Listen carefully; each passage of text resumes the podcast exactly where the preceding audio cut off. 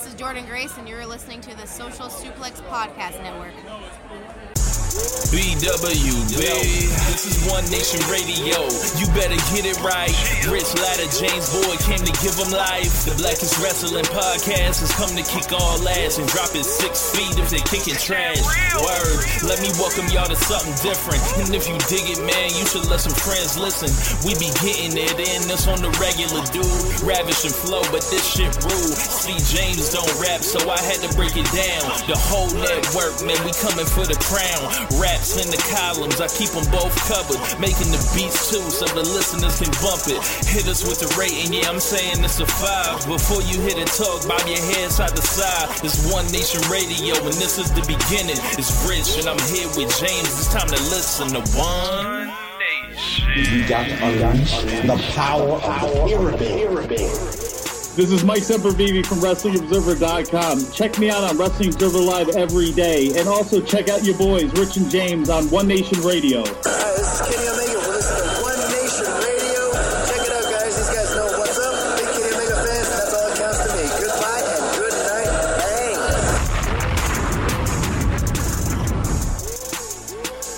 Bang. Welcome to the June 30th edition of One Nation Radio. My name is Rich Latta, of course, here with my co host James Boyd. James, what's going on, man? not much. Uh, you know, it's NBA season or for free agency season, so it's, it's getting wild out here. People getting paid, NBA, NFL players crying, and then I just also saw a video of of Xavier Woods in a Zelina Vega shirt, and it is the size of Zelina that Zelina Vega will wear, so it's it's medium on him. And then he walked, and then she like, compliments him on the shirt, nice shirt. And he, then all of a sudden he takes a couple steps, and then all of a sudden, Aleister Black. Yep. yeah, man. Um, yeah, we, we got a lot to talk about today. We're going to talk about some uh, NBA free agency. We're going to talk about uh, Fyter Fest, of course. I was there in person. James watched it uh, from TV. Um, Yes. And uh, we our Ring of Honor goes down in flames uh, Friday night. And whatever else we come up with, because y'all know how we do here on this show, we we just wow the fuck out. Uh, but yeah, the Knicks, the N I K S Knicks, boy, Yeah, Let's get to losing, this mixtape. losing. Let's do it. If you guys want to um, skip the NBA talk, fast forward a little bit, but uh, the NBA has always been uh, James and I's first love here on this. but Yeah, um, yeah, man. Uh, the New York Knicks were supposed to get KD, Kyrie, Zion, AD, Jesus, the Son of God. Um, who else you want to want to add the Holy that? Spirit, the Holy Spirit. Uh, Yeah. you know Moses. Moses, Cain, Not Malone. Abel, everybody was, was supposed to come help. You know, win, that t- that team with a title that, that hasn't won a title since 1973. Watergate, Nixon, Vietnam War, um, Muhammad Ali. Um, you know, before he fought George Foreman, Yeah, man. Wilt I Chamberlain's think- still in the league. Afros, real ones.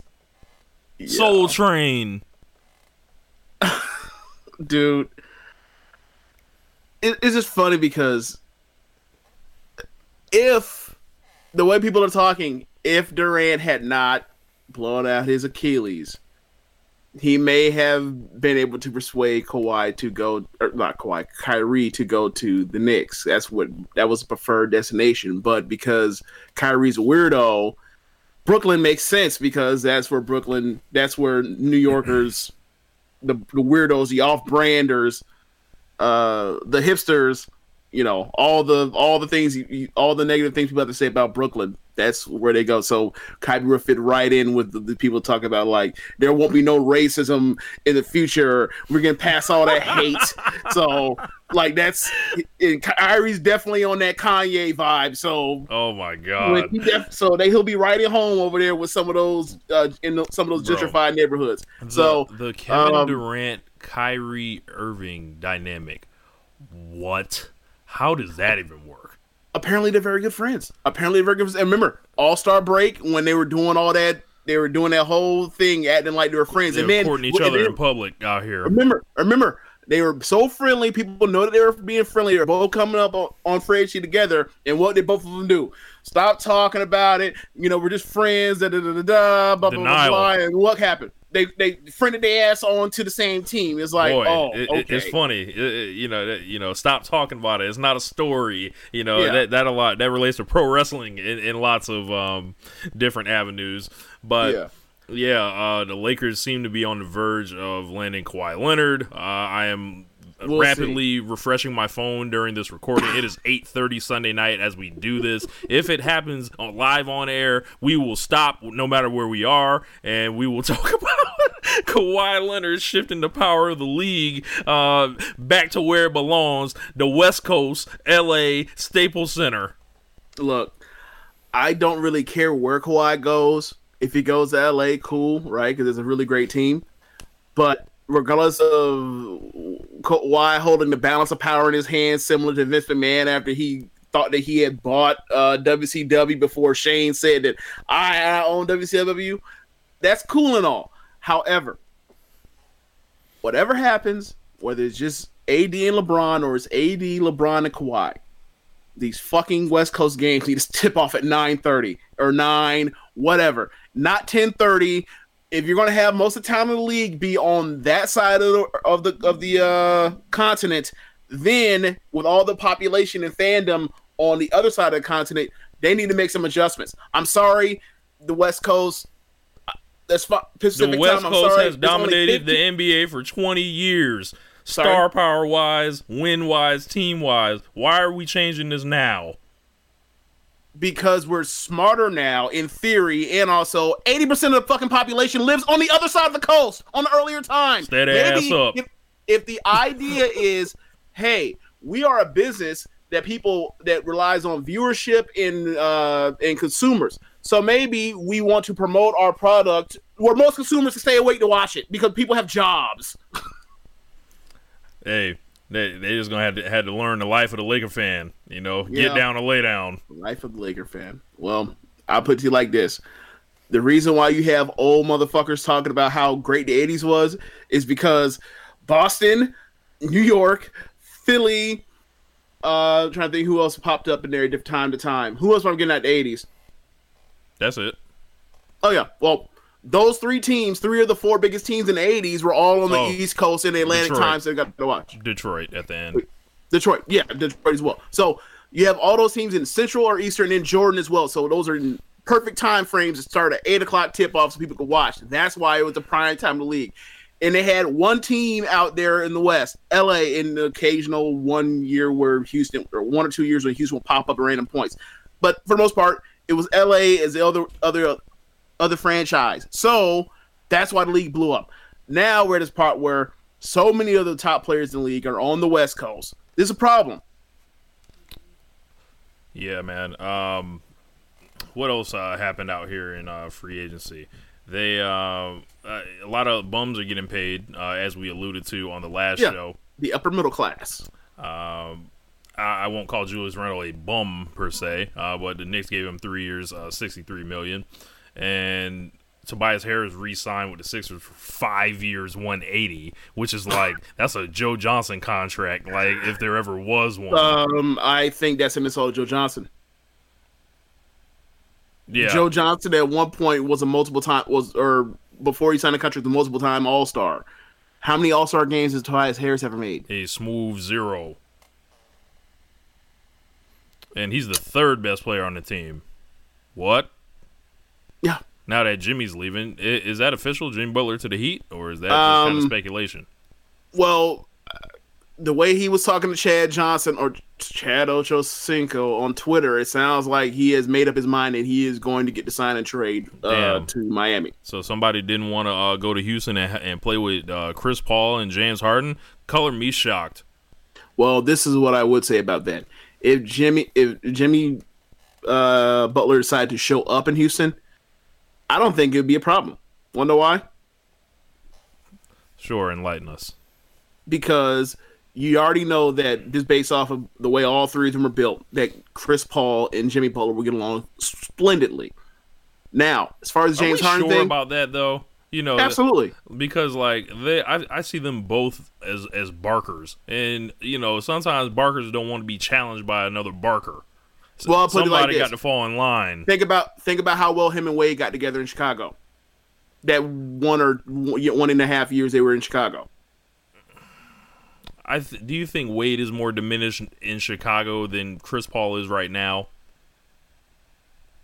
I think Chris Paul is smart. I think Chris Paul. The thing with Chris Paul and Harden is Harden don't want to listen to Chris Paul, even though Chris Paul may be annoying, but ultimately he's probably right more times than not because Chris Paul's a basketball genius. The problem is James Harden to play the way James Harden plays. Now the thing with Jim, Jimmy Butler comes in play is um, you ain't got to worry about no Jimmy Butler and James Harden beef because the beef gets in it real quick because Jimmy will fight you.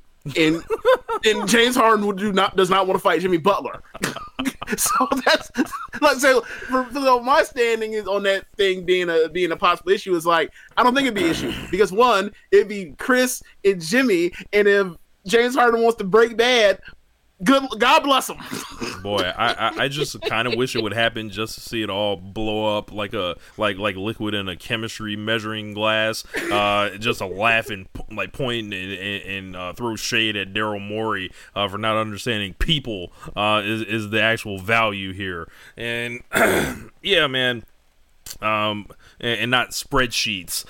Um, yeah, man, but yeah, we're waiting for all these dominoes to, to collapse, and you know, Jonas Valanciunas got three years, forty five million dollars. I don't know why. Um, Orlando was, was was throwing out money to Al Farouq Aminu, making him their ninth power forward on the roster. Um, Seemingly, yeah. and- Like imagine a league where like guard plays more important than ever, and wing like you need guards and wings and you know more or less one or two capable big men and like or really competent, right? That aren't stiffs. That's what the league is. That's what the league is right now. And you want to consistently give like you know power five power forwards all this kind of bread. I don't I don't get it. Like they didn't learn their lesson from when they were out there with Biyombo, Biyombo and Vucevic and and Ibaka at the same time. They didn't learn their lesson. boy, um, I, I'm waiting for this Kawhi news to drop because you know who I want to actually get at the most Who? the Clippers. the Clippers thought LA was theirs. They they've had the better team throughout the decade, right? It doesn't fucking matter. You're the Clippers. Laker exceptionalism will live forever. Sorry, bruh. Like, sorry, Steve Ballmer, Doc Yeah, it Rivers. It was funny to hear the jump today, and they were talking about how the Nets got rewarded for being competent um, as a rebuilding organization. So that's why they got Durant and they got Kyrie. So they're happy for them. And I thought to myself, like, what a what a load of of like bullshit fallacy that it, it's good for, it's good for that this team rebuilt itself by by being a fucking what eight seed, seven seed in the East. There was six seed, I believe, this year. Okay, a six seed in the fucking East, and then that's the reason why they just why they were rewarded for for that. No, they got rewarded for them because Roc Nation. That's why. All this other stuff is bullshit. Like I am kind of like, um, eh, and I texted to you earlier, like the league is not really like team versus team right now. It's like all these agencies against each other now, and it's kind of taking some of the fun out of the out of it for me. Uh, it, it really is now just Roc Nation versus Clutch, and then there's CAA like cleaning up the rest. Uh, but is, of- of but is it though? Is it though? Like at the top, yeah. I, I guess what I mean by that is like neither one of these two, like unless the this Kawhi domino drops, like that's not necessarily.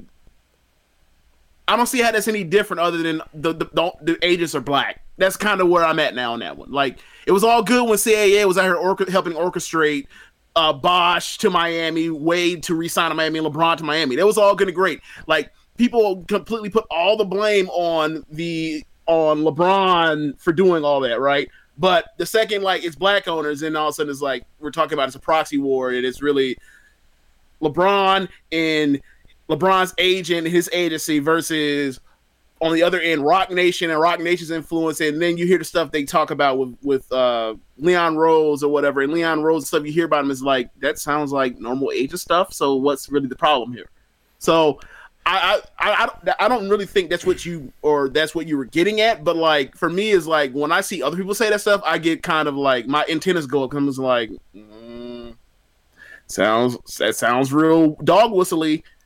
Yeah, I'm looking at it where like I see the two teams right, and they got Lakers on the chest, and then they got Nets on the Yeah. chest. But like when you peel that back, like they got another jersey underneath, I got like that they all kind of. Um, and, and then of course seeing how like Clutch has like infiltrated the Lakers n- prior to even uh LeBron getting there with the whole KCP filling out the organization and all that stuff. It's like this is like just like it's so much deeper than we imagine essentially but and it's just like oh great yeah, but they did that with what's name on the Knicks uh, or in the Nets. Uh, what's his name? Uh, they, they somebody that signed the Roc Nation signed to the Nets last year too. So or this year they just passed too. So like they did the same thing where it's like send somebody out there to be a you know to report back information or how well or not or what the hell's going on with this operation, and then let our top clients decide. I mean, it's not the worst thing in the world. I mean, if you're an agent and you have that means you don't have only superstar clients. You have, you know, top star. You know, in theory of success, we have top stars and everybody in that in the classes below. You know, it, it's a win-win for you as an agent, right? You get your middle class person pl- paid or whatever else, and then you also can report back with information to your biggest clients. right uh but we're gonna wrap it up on the nba talk now unless something else pops up but um yeah so Yeah, you wait. You are you waiting out here on the Jimmy Butler news, or are you waiting on the Kawhi news? what you think like sir so uh i'm time stamping that and i will uh you know let everyone know if they want to skip ahead but we had the AEW Fyter Fest uh, last night in Daytona Beach, Florida. Uh, I was there along with Jeremy and Josh. It was an excellent event in person. The building was just electric, pretty much from start to finish, and just felt like you were amongst like-minded folks, and it was like everyone was was rooting for everyone to win, like not win matches, like they were rooting for everybody to do well and everything like that. It was it was a really refreshing, uh, you know, feeling around watching uh, professional wrestling and all that. Uh, overall thoughts on the show, James? From Yeah, the TV thought this was perspective, because I haven't seen it yet. I thought it was a good show. Um, I thought that the last was it the last three matches were were borderline very good to great, depending on you know um, your likes or dislikes or taste for professional wrestling, whatever. And I think the thing that kind of sticks out to me so far through two shows of the two big shows with AEW is that um, they're kind of giving you a if if you are into this particular thing of wrestling, like they have kind of have something for everybody as far as different likes of wrestling. Like if you want spot porn, the the Lucha Bros match is right up your alley. Yes, if sir. you want if you want a death match, you get we'll give you the Death Rider out here fucking up Mox or fucking, fucking up Janela. If you want um if you want a storytelling match that's simple professional wrestling and somebody you know you got the Cody match you're always gonna have the Cody match. He's always he's always storytelling his ass off even if he's gonna do that dumb shit at the end of the match or post match then you have um then you, from there you have solid wrestling throughout the card like they also have the Joshi match um or whatever else like so I thought I thought they kind of had something for everybody um, and I think that's a I think that's good ultimately because it kind of if you are a it, it's good for if you're trying to get new eyes on it or the general fan removed or or lapsed from WWE or whatever else and then they get back into it, it it can kind of be like oh yeah this is like the kind of stuff I used to like. So here's some of that or oh this is something I never really considered. That's cool. Um but it wasn't nearly on the level of um all out, and I don't think it was trying to, but Or it was still a really good show. Nothing, It yeah. was still a good show. Yeah. So like when I, we got to the building, there were so many people there. Like the line to get in was wrapped all the like. Do you remember the uh, how the hallways looked uh, from last year? Instead of just walking directly in, they had everyone lined up going all the way down around a corner, around another corner, back around another corner. So like, I don't know what's up with their staffing and how they're like doing with events, but it seems like they have no staff. Essentially, they're just like the building is like just like letting people. In. They had a couple people working the building, letting people in, but I felt like I could have walked past their people without a ticket. Like, like, like maybe it's just a function of that building, and uh, you know, it kind of felt like that last year as well, and that Yeah. really doesn't have anything to do with AEW. But um, I, just seeing like a couple things, like I don't know how the AEW staff is going to like they. I don't know how deep their staff is. I, I that would be something to watch uh, as far as like the events, but the merch line was just absolutely is almost long.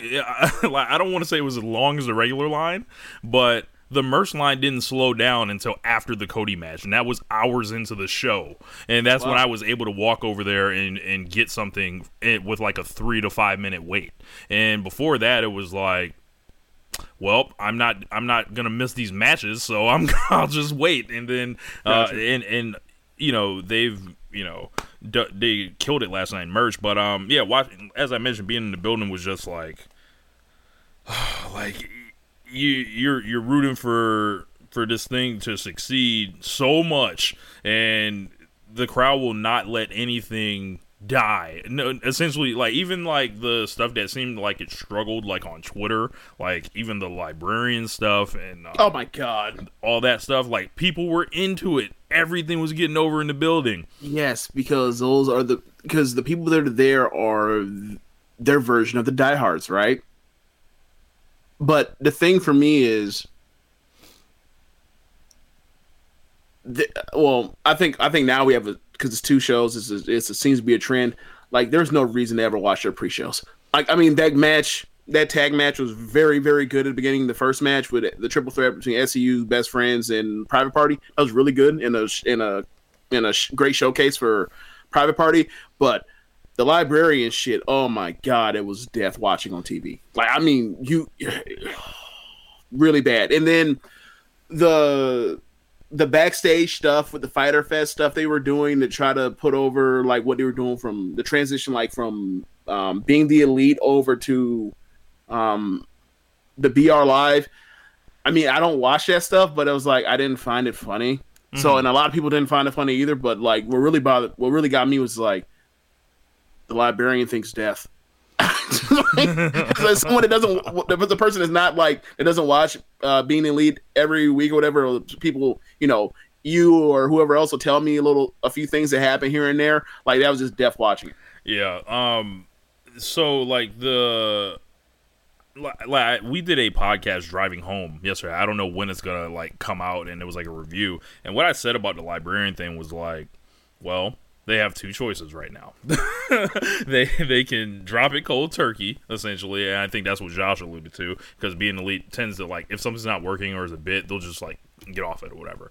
Or like it's going to be a long road to get it over, and just like keep doing it like and eventually it will get over but and it's going to stay over eventually when it get o- gets over but it's going to Well- take a long time uh to to get it over Well, I would I, think would say thing- okay Go ahead. I was gonna say I would say like as far as like the general pre-show um if you see a match that you think is worth watching watch it. But if you see like the the foolishness like from a mile away like you see Leva Va- Bates versus Ali on deck or something like that like uh, you can probably like hand wave that. Um so it looks like they're gonna have one match but I don't know like it's the pre-show. I there's only so upset I can get about it. So Yeah, yeah, yeah. uh, like I'm not. I'm just. I think the thing for me is just like I guess, and I guess it's also most people's concern is, especially the people that um, the people that are watching it that aren't you know the hardcore fan base is like, I can't imagine being somebody that is a Labs fan watching this pre-show outside of the first tag match and being like, okay, like they know what they're doing or this is something I want to watch further like because I believe I'm trying to think what happened right after because it felt like it was a double whammy of, of stuff that was happening. That was like, eh. Nakazawa Um, and Jabali. Yeah, the neck. Yeah, like those are back to back. It's Nakazawa and Jabali, and then the library match, the librarian matches before that. But Lum's like back to back, and that just like, mm. I mean, and it was over with the crowd because I remember the match or the matches with Nakazawa, Nakazawa last year were over the crowd, but um, it just watching is like, yo, this dude's. This is not a profane. This is not a trained professional wrestler, and Nakazawa's here selling for this dude. Like I will say this: there's a lot of medi- mediocre to uh, to crummy in that match. But when that man poured the the baby oil on his chest and then did and did The the, stomp and did the slide stomp to the senton, I fucking howled. yeah, a lot of this stuff like and it's a and it's a comedy match. Like I I like the match. I thought it was fine. Um, I you know I turned my brain off for it, and I was like, all right, when's the real gonna start? And They and- also buried it too. Like Oh, they yeah? did the match. They no, they did the match, and I don't know if you saw, but like they did the match, and then right after the match happens, this is right right before they go live for uh, the main show. They cut to a backstage promo where Janela says, or it's not Janela, uh, Moxley says, "Leave that stuff out there. I'm gonna show you how to really use it, or something to that Oh, yeah, extent." yeah, and then the crowd popped. It was like. You just these dudes just had a hardcore match. These dudes, She's like, yeah, Yeah, man. So I don't know. My point of contention is like, all right, at least it's not going to like if you're gonna do that bullshit, put it on the pre-show. Because if you do it on the main show, then we gotta like dock you for it. So. like we gotta judge you and, and, and rip you apart for for putting that on your real show um yeah but as far as the like the highlights on the pre-show like as you mentioned private party was incredible. I've been watching um them get they got uh, a spotlight on them in the uh, road to fyter fest uh miniseries and it was like a five minute thing explaining you know everything they their lives essentially like and then their time in the wrestling business how they met how they became a team how they you know have wrestled in hog essentially and they've had matches with the hardys. They've done different stuff like that and these guys are it, it, they're like they're draft picks right now and how i long has he think been wrestling for? not very long i would probably put like i would put under three years if i had to ah, guess Okay, So I have a question. Do you know their names? It's Isiah and isiah kassidy and marq quen Marq Quen. Okay, Marq Quen's a star. Isiah Kassidy, like he's like he's the guy that's going out there to get the you know to to get the simpy, but like Marq Quen is like the Marq Quen hot tag is already like yes is already, is already off the charts. Okay, so um, yeah, Uh, like they're mark for these spectacular. Yes. they're great. They but um, dude, I can't. The second, dude, I don't know what's gonna happen when they do Young Bucks versus versus uh Private Party, but it's gonna be fucking insane. you know they're doing it at hog uh in july i believe No, I mean for AEW. Oh, like, AEW. I mean for AEW official, like in one of these semi-main type things. You know, a year from now or whatever else, after they build them up to that level, Mm-hmm. or six months from now, whatever you want to call it. Um, yeah, like I think they did the right thing. Like they shine them, they beat them, and then they're gonna have to go through the tournament, and they're probably gonna be like the quote unquote Gauntlet Iron Man, the team that like they'll starts to like the semifinals or something and yeah, like they're gonna make it to they're gonna be the team that's gonna, you know, shine, you know, up until like the semifinal or whatever else, um, or losing the final or some shit like that, and you remember like their run. Yeah, And and I, I thought they executed that match perfectly. I think I went like uh I didn't even rate the, anything on the pre-show, but I would have probably gave that like you know three point seven five or four, like just because. Yo, these dudes walked in there, and the crowd was like, "Okay, we we we seen videos of you, but we don't know quite how to like go nuts for you." And they made it real easy to go nuts for them, which which I can Yeah. always appreciate. yeah, yeah. I think um, I think it's one thing that's also is like uh, just just different. Like you come in, like right now anyway, in the ring. Um, AEW is really good at like showcasing people's strengths and kind of hiding people's flaws. Like I, they only rest for three years. I don't know what they are as a full on tag team that wrestles a regular two versus two tag match, but that match, regardless of how good they are or, or not yet, or how green or not green they are, that definitely was a match to built out as a way to try to um, hide whatever deficiencies they may have. Now, I, on commentary, they did a really good job explaining why Isiah uh, Isiah Kassidy tagged out during because you know you Rich you always talk about how the, the WCW triangle tag matches Yes. about how they're so stupid like why would you ever tag out Yep. and after after um is it Mark or Marcus I think it's Mark. after Mark got his ass whooped after his first uh way in got that's his first time in the ring. He got laid out with a huge spot. He was out on, on the floor forever. Reminded me of like that one uh, Shield match where Roman was laying forever and the crowd started yelling Roman sleeping. But he, but Isiah's getting whooped on and whooped on and whooped on. And then he goes to his corner and he realizes there's somebody in the corner. You're fucked. So he's looking and he's debating on whether or not he should tag in uh, someone for SEU. And then commentary puts over the dilemma he's in. I thought it was great that like commentary is helping add to a match, right?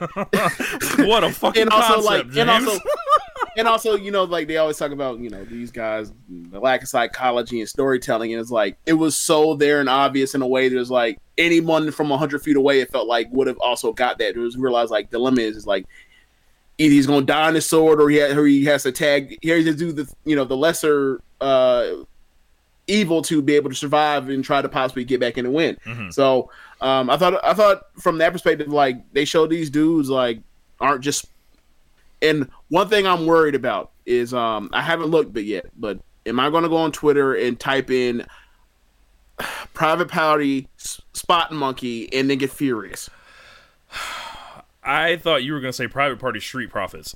So, um, Well, I don't even understand that. I don't even understand that connection because like it's not like D'Angelo. Oh, I'm sorry, it's not like uh D- Dawkins does anything like does either of them. anything like that. Yeah, He's a brawler. yeah. I, I haven't typed in private party spot monkeys yet, but uh, you know, I would encourage any of our listeners to see what you find and, and share with us um, if, if you find anything interesting. Uh, and thank you to everybody that come, listens to the show and everything like that. So, um, yeah, on to the main card. Let's let's get to it. We've been uh, fucking off long enough, but um, the card opened. Uh, Christopher Daniels against CIMA. CIMA has the big match against Kenny Omega in two weeks at Fight for the Fallen, and I thought this was a nice professional wrestling match. Um, you know, and I thought it was a. Uh, you know, two guys that were veterans with long histories against each other. I was like, okay, I can buy into that. And they had a nice match to open the card. They didn't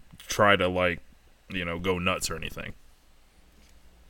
Yeah, I thought it was a good match. I thought it was a uh, basic match. I don't know if I would have had um, CIMA kick out of Daniels, uh, you know, the Angel Wings. I don't know if I would have done that, but outside of it, I thought it was a, I thought it was a, a well professional or a well um, professional. My God, I can't talk. A well wrestled professional match. Um, I probably went like, you know, two and three quarters or three. I went three and a half on it, uh, and those guys like it, it was just like is is real. Like when I think of basic good wrestling, I'll be like, all right, three to three and a half, and then if you know there's no botches or anything, I'll go with three and a half. So, um, yeah, CIMA looking for he's gonna face Kenny next. I think that's gonna be the match that really shows like what he has, um, you know, available to him. He'll get the main event time. He'll also get, you know, a hell of an opponent. So, and uh, I, you know, unless you're like a super hardcore, like into the Dragon Gate scene in, in Japan, uh, you don't really know who CIMA is right now. I I've never seen a CIMA singles match until last night, and um, you know, here on One Nation Radio, we're not really with the gatekeeping shit. So, um, like the if you haven't seen some before, it's okay to admit that. I I feel like it, you know one has to say that, and you know, you if you're seeing CIMA now and you have knowledge of that, feel free to share that with us. So I, I'd love to know uh, some recommendations now that I've actually seen him in AEW, and of course I'm aware that he has a legendary career elsewhere. So I kind of want to put uh, everything together kind of before I see the match against Kenny. Yeah, um, I'm interested to see the match. I don't. I think he's going to have more to give than um, what we saw against uh, against Daniels. I mean, I thought. I don't know, like if watching it on TV, it just felt like mm, Daniels seems to have finally had his age catch up with him. I mean, Mm. he looked he looked really sore. It looked like everything he did look made him feel like he it hurt. So, Mind um, you, but- this guy but we'll- wrestles we'll tag see. team matches all the time. Now, Yeah, good point. Good so him in a singles match, ain't nowhere to run, to run and hide, nowhere to tag out to. So, uh, but up next, uh, we had Riho versus Yuka Nakazawa. Excuse me, Yuka What? Yuka Nakasaki, I believe, and Nyla Rose. Wait, wait. Yuka Sakazaki. Okay. Yuka Yeah. Sakazaki. So in my notes, I just have Yuka. So Okay. well, they were chanting Yuka all night. Yeah. long, so yeah. uh, Nyla Rose. This match fucking ruled. Um, it seemed like once Nyla Rose came off the top with that knee drop, like Antonio Inoki, um, like, like Josh was saying uh, last night, the place like the switch got hit and it was like, okay, we're here now. Uh, the event Fyter Fest has started essentially, like, and. I'm interested to see what you thought because you, you traffic into Joshi pretty heavy and Oh my god. um, I thought this was a, the, a hell of a fucking match. Yeah, I thought it was a really good to great match. I probably I probably would have gave it three and three quarters. Um, I I don't know. I it was it was kind of rough at the beginning. Like I don't know how much experience or how green Nyla Nyla Rose is, but like she had a better performance than she had at Double or Nothing. But there's still you know there's still some some work to be done. Um, it felt like a lot of times like you know there was missed like the timing was off just a little bit especially at the beginning because like there's almost like they you know had dropped the spot or someone was in the wrong place at, at the wrong time and most of it was on Nyla so um but you know you're right after that knee like things completely changed and I like the story of you know these two small women have no chance none against Nyla. But if they were together, they can try to take her out momentarily, and then they can try to then turn to fight each other, and then turn into let's fight each other, let's let's take them out, and then one double crosses the other. They literally said, "No, we're not dummies. If if one of us does that, she she's gonna wake up. The bear's gonna wake up his mauling season." So I, I thought that was a good story that they told throughout. Um, you know, I I've heard people say that like there could this could be a long play for Nyla to where eventually she's kind of like I'm not saying exactly the same thing, but it's similar to like a Naya or a Corbin where it's like you have all these gifts, but you don't utilize these gifts. And then eventually Hall of Pain comes around. Like that could be the thing where like, what am I doing losing? What the fuck am I doing losing to like a Sasha Banks of your Naya? What the fuck am I doing losing to um a, a Riho getting pinned? Like I've had enough of this. And then like it, she unleashes the dragon. Right, like Sisqo. Oh, some full Sisqo shit. Yes. Yeah. So, uh, like that's a, that's a potential storyline to play. it, But I do like the fact that um you can make the save for Riho after Riho got the pin and she was getting whooped on by Nyla, and then like after she makes a save, like Riho's like, no, like we're look just because we're both petite Japanese woman does not mean that we're fucking friends. Like no, we're, We are, we are, not women. cool. Yes, Yeah. and uh, in the face that I don't, I don't know if you've seen the face, but like it's memeable. The face that like you can make it's like the saddest looking shit ever. She look. I could see it from like uh, you know hundred feet away. Like she just looked like everyone felt sorry for her after like when, when Riho was like, like, like Yeah. Um, one thing I will say that about um about Yuka is that like the the shawl she has over her pants, like the the looks almost like a banana peel, like a white banana peel that's over her pants. Mm-hmm. She needs to drop that because there were a few times in the match where like they were slipping and sliding because people it's so long that it's like it people can step on it and she can step on it at times too. So like that's a that's just a botch waiting to happen, And like a bad one. So she needs to drop that. And also she wasn't wearing that like a year ago. I think Nyla Rose is going to be able to get a lot of heat. Uh, Oh, yeah. and I felt it in the building. I heard people catcalling for Riho. I heard people catcalling for uh, Yuka, just like yelling out their names, cheering like like like like Like the- like the actual Japanese Yes, fans? like Yuka, Riho. So like so, to fuck with everybody, I was like Nyla, like just like and like Oh no one else, like so. That's funny. And it was like, all right, I can I can see how how they're gonna how, how she's gonna be able to like if she beats up the right like the right woman on the roster, if she beats the right one, she's gonna be a great heel, and then she's gonna be a great baby face eventually because people are, are going to eventually come around to what she does. And like if she does Yeah. stuff like that Antonio Inoki knee drop and all those Yeah. uh phenomenal feats of strength where she's catching people, she's gonna be a lovable monster eventually.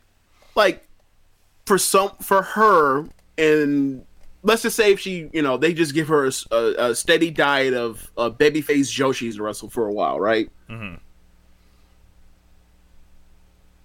If you're someone like Yuka Sakazaki who's been in um, Tokyo Joshi and like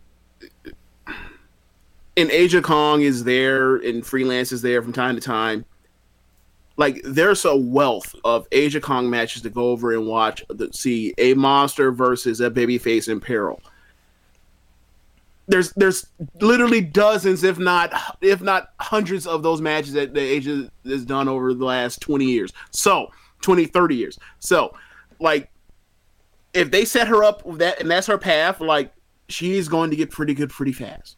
You, you I would think so because you got really capable women that have wrestled in that sort of style and that, that basic simple story, and like that's a story that is that's going to stand the test of time. Giant versus David versus Goliath is always going to stand the test of time. So, you know, whether it's Braun Strowman versus Sami Zayn or it's uh, you know, or it's Shawn Michaels uh, versus Hikaru- Sid. Shawn Michaels versus Vader, or you know, there's always going to be there. So they that's what that's what they have to work with. And I, I was pleased at the amount of time they got uh, on that too. So I really liked this match. I was four and a quarter on it. So How long did that go? uh, I don't have a time. I would have to pull that up. But um, up next, uh, the men's four way with Hangman Page, Jimmy Havoc.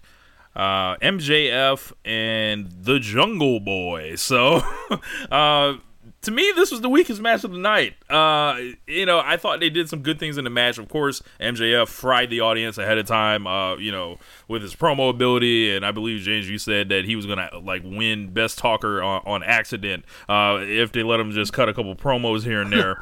Well, no, I said I said uh, I think I said there, that he's gonna fuck around and win like best on interviews on and only doing like four promos on AEW, something like that. Yeah. So Breaking Jimmy news! Butler. Breaking, news! Yeah. Jimmy Taj Butler. Gibson has signed a two-year, twenty million dollar deal with the Knicks. Y'all back, Knicks fans? Oh, okay. I have bigger news. Jimmy Butler is officially going to get that sign and trade to Miami. Well, he, it- it's uh he gonna play hard as hell for them boys. Like, it, look, that that's on brand. Jimmy Butler playing hard as hell with the Miami Heat, who play hard as hell for the seventh seed in the Eastern Conference. Congratulations, Kendrick.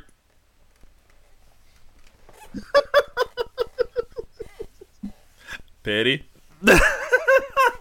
but anyway, Very. back to uh, this this fatal four way. Uh, so Hangman Page ended up getting the victory here, and I got annoyed when I saw Hangman Page come out. They were blowing off pyro like he was Roman Reigns or something.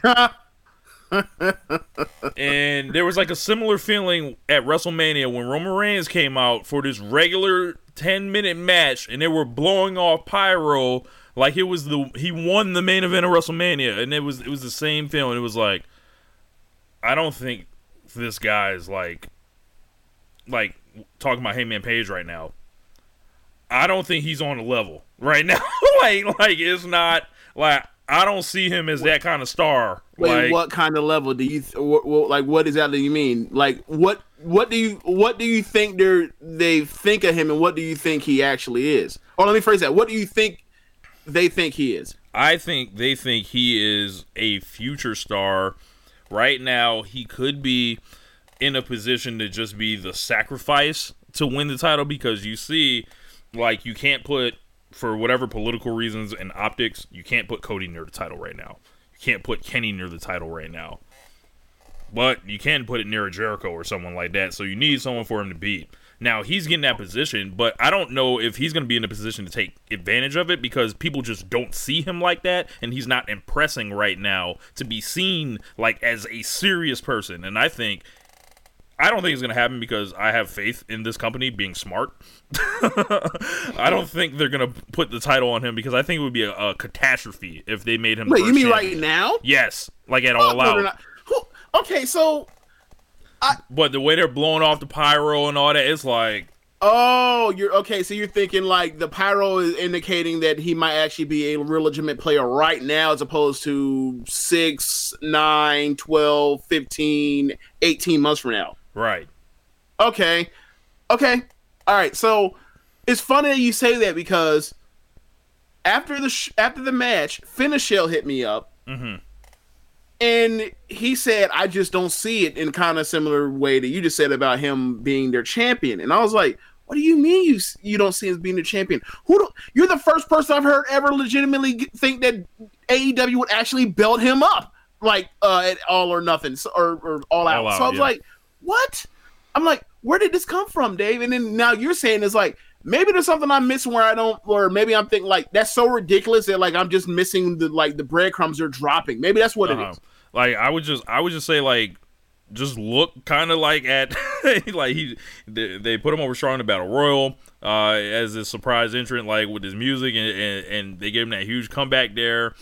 This joint here i think they could have easily gave mjf the win and then had mjf challenge him at fight for the fall and be like you were in the same match as me. You lost, or he doesn't even have to pin Page. He could have pin roll up Jimmy Havoc or some shit, right?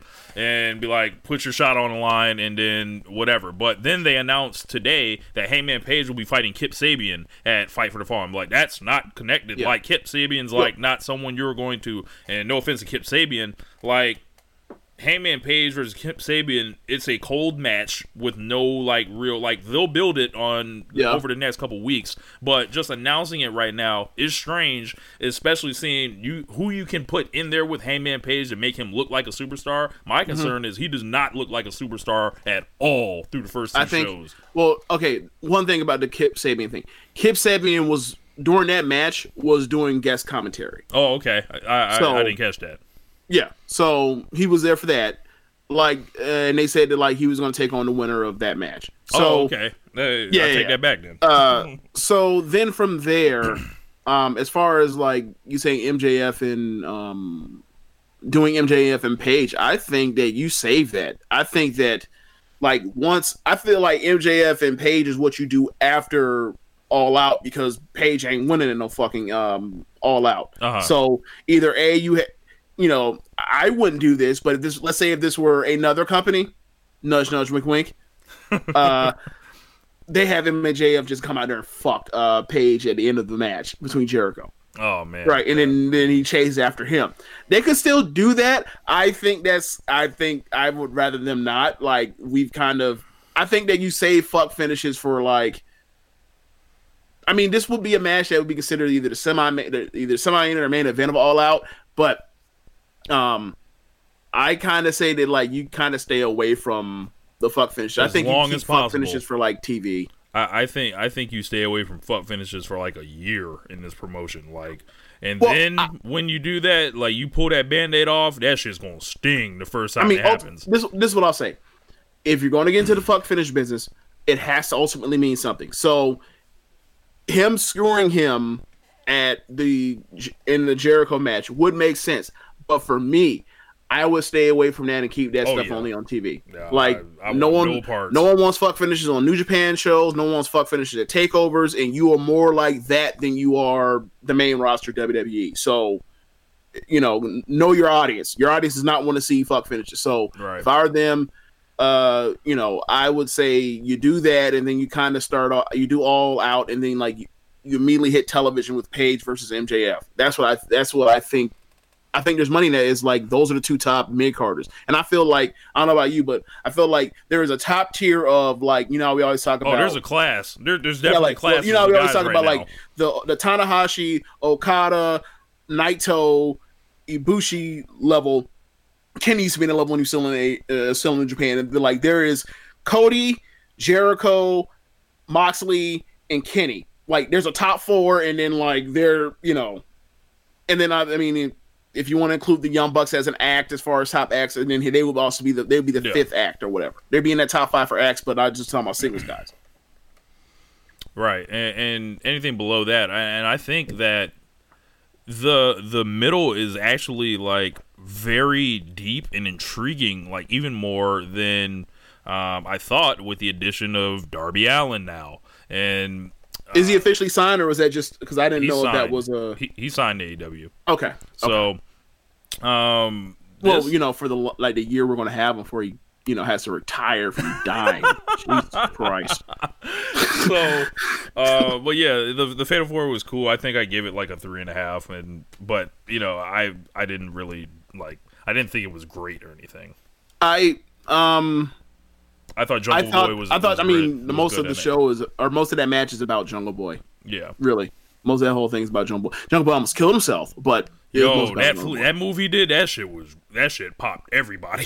I don't know what the fuck that Right. was. I thought it was a great move until I was like, "Oh my god, he's going to land directly on his fucking head." but before, th- like, but the second before then, that split second before, then, I was like, "That's a cool move." And then all of a sudden, like, I'm in my, I'm just like watching and just in horror. It was like, "Oh no!" Like, you know. And one thing with this show is like there, there was. There were plenty of moments for like it was near tragedy, so they they need to kind of need to you know tighten that up. Breaking news: Al Horford has uh, reached a four-year, one hundred nine million dollar deal with the 76ers. Mm, he's taking so because Jimmy's gone, and, and because uh wait, hold on, is he signing and trading there? I don't think so. I don't know how they got the cap to do this. Oh well, you got to remember haven't paid Embiid yet, haven't paid uh No, Embiid Simmons got yet. paid. Okay, well haven't Simmons paid hasn't Simmons been yet. paid. Yep. Yeah. Right. Okay. All right. So maybe that can help uh, Embiid and you know the, all the times that he doesn't play or whatever goes on goofy with his health. They still have another big guy that's capable. Yeah, I mean, I, is there a better four or five defensively than than Horford and Embiid together? No. Like that's. I mean, I mean, the closest thing would have been like it would have been like Draymond and Durant together, but that don't exist no more. That's that's, that's gone. It's over. Yeah. The- the current- this Yeah. man went to the Nets. Like I, I don't get it. Uh, but whatever. um, up It is next, fun. Well, hold on. It is funny after last year's um was that the Easter Conference or semifinals between the the Celtics and the uh, Sixers. It is funny that like they were able to win that series because Al Horford, Horford could guard down. could guard Simmons right so easily because Simmons can't shoot, and now it's like, well, we'll take him off the table. We don't. Have, we will never have to deal with that again. Yeah. boy, that boy Simmons. Uh, Cody and Darby Allin. I thought this was an incredible match. Um, the as I mentioned, like in the preview to uh, the the Social Suplex preview of uh, Fyter Fest, Darby Allin is a guy I I don't identify with him at all. Like I don't like we have nothing in common. Like like the the opposite of Whitney Houston and uh, Bobby Brown. But oh my god!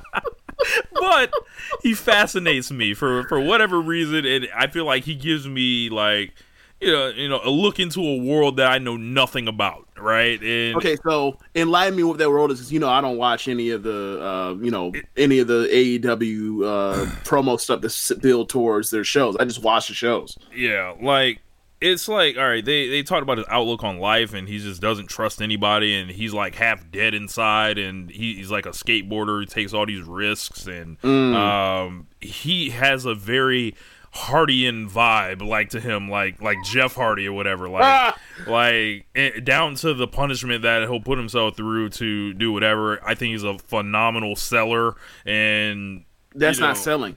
That's a shoot. That paint is a shoot. Talking about his selling. It's Yeah. not se- It's not selling if it's real. Yeah, like and he's just so quick in the ring and, and pulls you in and like I really like Darby Allin. Like I think he's a he's a superstar waiting to happen.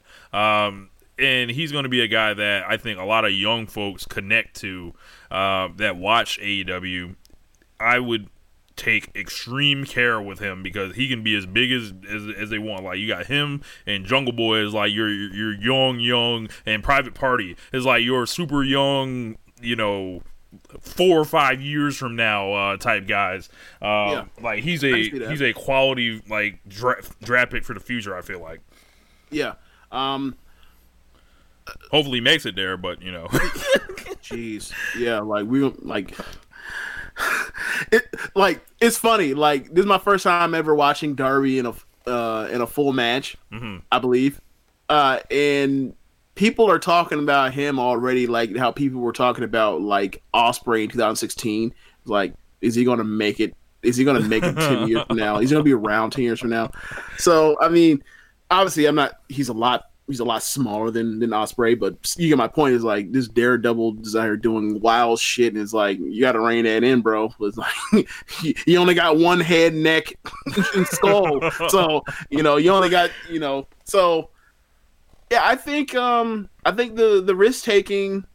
I mean, because the biggest match of his life, so I'm not only to I'm gonna, I'm, I'm going to cut him some slack because now he was out here like you know doing, you know, he wasn't the one that was out here taking an unprotected chair shot. He wasn't the one that's out here you know doing head drops. Like he was just doing big bumps. Um, I would say this though, it, remind- it always reminds me and takes me back to like the Sasha Banks uh Hell on a Cell match where she was bumping like a mad woman because she's a mad woman. Where it's like, look, I understand that this is a gigantic match and a big match, so therefore you should.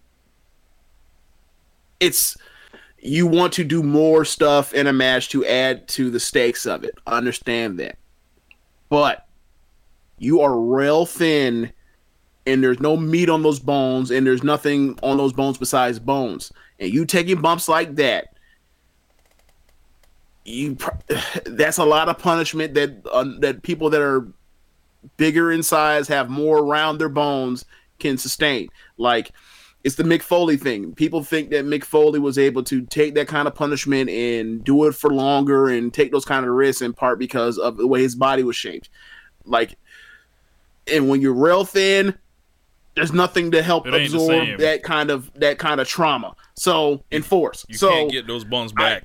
Right. So, I mean, hopefully he's not doing this every time he's on AEW television because that mm-mm, that's not that's not healthy. I've That heard is- he's had matches The with surgeon- Walter, and Walter Oh. like beat the shit out of him before. I haven't seen the match, but Oh I, God. like he's wrestled everybody essentially. He was an evolved guy and so what, everything. so like what that. you're telling me is that like there there may there may be a shot or video footage of Walter touching this man's heart. Yes, Ugh. yes. But uh back to the match, like with Cody, like I thought this was incredible. Um, amazing story here. Cody's like just like the the literally the opposite of Darby Allin. When when I saw the match like announced, it was like I don't fucking get it at all. Like it's like whatever. And then you see like the entrance, and then uh, Darby Allin like is just staring at this man who has everything. He has he has it all. Like he's the golden guy. Is like the crowd loves him. He's you know uh, EVP, and he he has his woman with him. And Darby's just like this black soul that's that's there. like but like he's like he's like all right, I'm gonna make a name off of you, guy. And no matter Yeah. what Cody ended up doing to this guy, and Cody ended up snapping at different points during the match. Like, why doesn't you know why hasn't my offense like finished this little fucker? Like, and Right. he could not beat that man. And I thought that was when when I figured out what they were doing, I was like, this is awesome. like for me it was almost if if uh, there was a time machine that I can go get uh like 2000 like late 2000 heel 2013 heel Randy Orton and have him have a match against like against like 123 kid like the updated version of 123 kid like that's what that that's what I imagine that match would be. Like and the whole idea is like we are trying to get him over in a similar fashion to when he beat Razor. Like Yeah. like we're not going to beat him because that chill we we're not going to go there yet. But like if we're going to give him something to say like this dude has a that dude has something to him and give it a draw like that's what i imagine the match would be similar to and it was funny because i thought about the randy orton stuff of like he's just working slow methodical and he's working his own pace he don't give a damn about these fans he just wants to beat this dude and just show that he's bearing or he's just you know he can do whatever what he wants. And then all of a sudden, then he breaks out the Garvin stomp, and then he does like the, the Randy Orton pin where he'll, he'll you know front cover and he puts the drop that forearm across his face and just lean up. I was like, okay, okay, Cody, okay. Um, but yeah, like for me watching it on TV, like the first beginning of the match was was fine. Then the middle just dragged, and then once people once you kind of like crowd woke up realizing like, oh my god, this might go towards the draw, and people started seeing like it's gonna get to the draw. Like that's when it got great. And so you know, why I um, think it was so effective too. It was because it wasn't the on- the draw didn't just come out of nowhere. It was like all throughout the night they were announcing match times. Right. And I don't know if they Yep. did this at Double or Nothing. And they did I- not, not to that, not that I remember. No. Right, and I thought it was effective because the first time I noticed it was in the Nyla Rose match, like, and and I was like, oh, I, I like that, like, like whatever. And then you saw it, like they set the stage for this. This is what we talk about insurance. That this created insurance. Like, all right, this can happen now. Yeah, and also the thing that it helps them with is they don't want to, you know, at least early on, the word is they don't want to do fuck finishes and nonsense. Well, that's what the time limit draws for. Is, is that's the way to get out of it. Like you're not, you're not gonna be like you're not gonna be mad at the booker. uh, I mean, unless they start drawing you to death, right? Yeah, but like they're there's not only- gonna yeah. they're not gonna you know be you know unless they abuse it like and you treat it responsibly like you can get value out of all right we'll run the match back later and you want to see it or or make you want to see a match more than you thought. Like this darby allin cody match for this match like okay it's a cool match. I never want to see it. Like see i want to see it again Yeah, and, Um, and it's not even something that I need to necessarily see soon. Like they could come Right, back to this in a year and, or whatever, like and be like, "All right, run it again." And if imagine if they do another draw, and they put like, that on tv they, they could put that on tv Right. when they start this off in the first month and then people will be in on this and then and then like people that didn't watch fyter fest might be like i don't i don't get it but there's a story there now like, and, and the and the deal is like he was dead to rights essentially if there was more time, but he didn't lose. Right. Next time he could have Cody dead to rights or whatever, and then Yep. what do you have? A third match where you can finally put the guy over, and and guess what? A star is born. Like so, like I think I think um I think the play for for Darby Allin ultimately is like to get him. How old is he again? I will look that up. He's probably young. Um, Very but young. but yeah, I mean, this, you, I don't think you take a bump like that at thirty. uh, but I, I I think that the play ultimately is to get him elevated, to get him in the mix with like you know six months from now he's fighting MJF. Like that is you know, or you know, a bunch of people I want to see like slap the shit out of MJF. But you get my point. Like ultimately, like you want him in that middle. car- You want him in that in that mid card hunt right now. Like and dude, like that could be a feature feud for him right now. Like Allin versus Jungle Boy. Uh, Right. Like that could be like a you know that could be a thing for multiple years. Darby Allin was born in 1997, so he's either 21 or 22 Yeah, right now.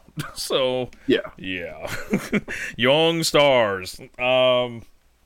So yeah, up next. Uh, oh yeah, after how can I forget this? The after the match, the draw happens and uh, Darby comes in and out of the body bag. I went four and a half on this. He comes in and out of the body bag and everything like that. Does the draw and kind of like slinks and disappears. I wish they would have kind of did more with that, like had him stood stand up with Cody essentially, and either Cody can be like, "I respect you" or something like that. I don't know. Like I, I wanted a little bit something more there, but maybe they were just trying to minimize that for what happened next. Do you want do you want to hand him a house mic and he says I respect you, Booker Man? No. Oh, okay. I mean, I mean, you know, I just I just all wondering. look, just all it takes is the look. All all it took, all would all would have taken was the look, essentially. Okay. Like, and um, they basically okay, and, and and to tie that in, when the British Bulldog beat Bret Hart at SummerSlam '92, he Yeah. was either high or whatever out of his mind, and you know he was like just so happy, or whatever. I, be- I believe the story is that he was high on crack the night before. Correct. And, and Bret Hart like strung together that match or whatever, and then at the end, Bret was really trying to get the Bulldog to look at him to essentially like make the audience cry, essentially. But Bulldog was just caught up in the celebration, just like whatever, and never looked at him or whatever. like so, I thought that could have benefited from like a look. I don't know. Maybe I missed it because it wasn't on TV or whatever, or I didn't. Well, I, I, I, this is what I will say. You know, it could have been worse as far as the Bret Hart thing. Like, someone could have told Earl to tell him to get the fuck out of his ring. God damn it. so Shawn Spears comes out. Uh, he has a- yeah, a different Sean. A different yeah, Sean. yeah, a different Sean. Uh, he comes out, um, has the mohawk, of course, a new hairstyle, and he looks fucking jacked. Do you, do you see that? What this man look like in the shirt now? Yeah, he probably he looks kind of like how he looked when he was in NXT, like the 2014 edition when he was out here tagging with um, Jason Jordan. Yeah, like this man been in that weight room. Like Yeah. I don't know what the wellness policy in AEW is, Well, if, if there is one. Speaking of wellness policy, you see, we'll get to it probably later, but you see Dalton Castle's back. Yeah. Um. So Cody turns around and gets waffled uh, with a steel chair in the dome piece.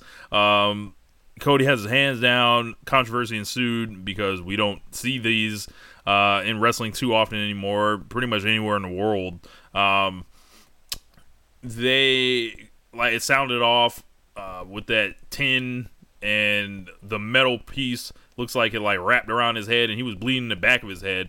I was sitting so far away. Of course, when we found out he was bleeding, I was like, before the match started, I was like, so what 1985 shit is uh, Cody gonna do tonight? It didn't happen or whatever. I mean, he went to a time limit draw, but whatever. Um, the I was and then I was like, this fucker can't help himself from blading. But then I realized he wasn't blading when I watched watch it back. Um, Yeah, I at first, at first, like he got hit, and I was like so disgusted. I was like, "Are you fucking kidding me? You're doing headshots in, in 2000 fucking 19, you goddamn dummies!" And then like all of a sudden, there's a pool of blood. I was like, "Did he blade?" And then you see the replay. I was like, "Oh, he didn't blade." The, the, the bottom lip of the uh from the top part of the uh chair ended up catching him on the back yeah.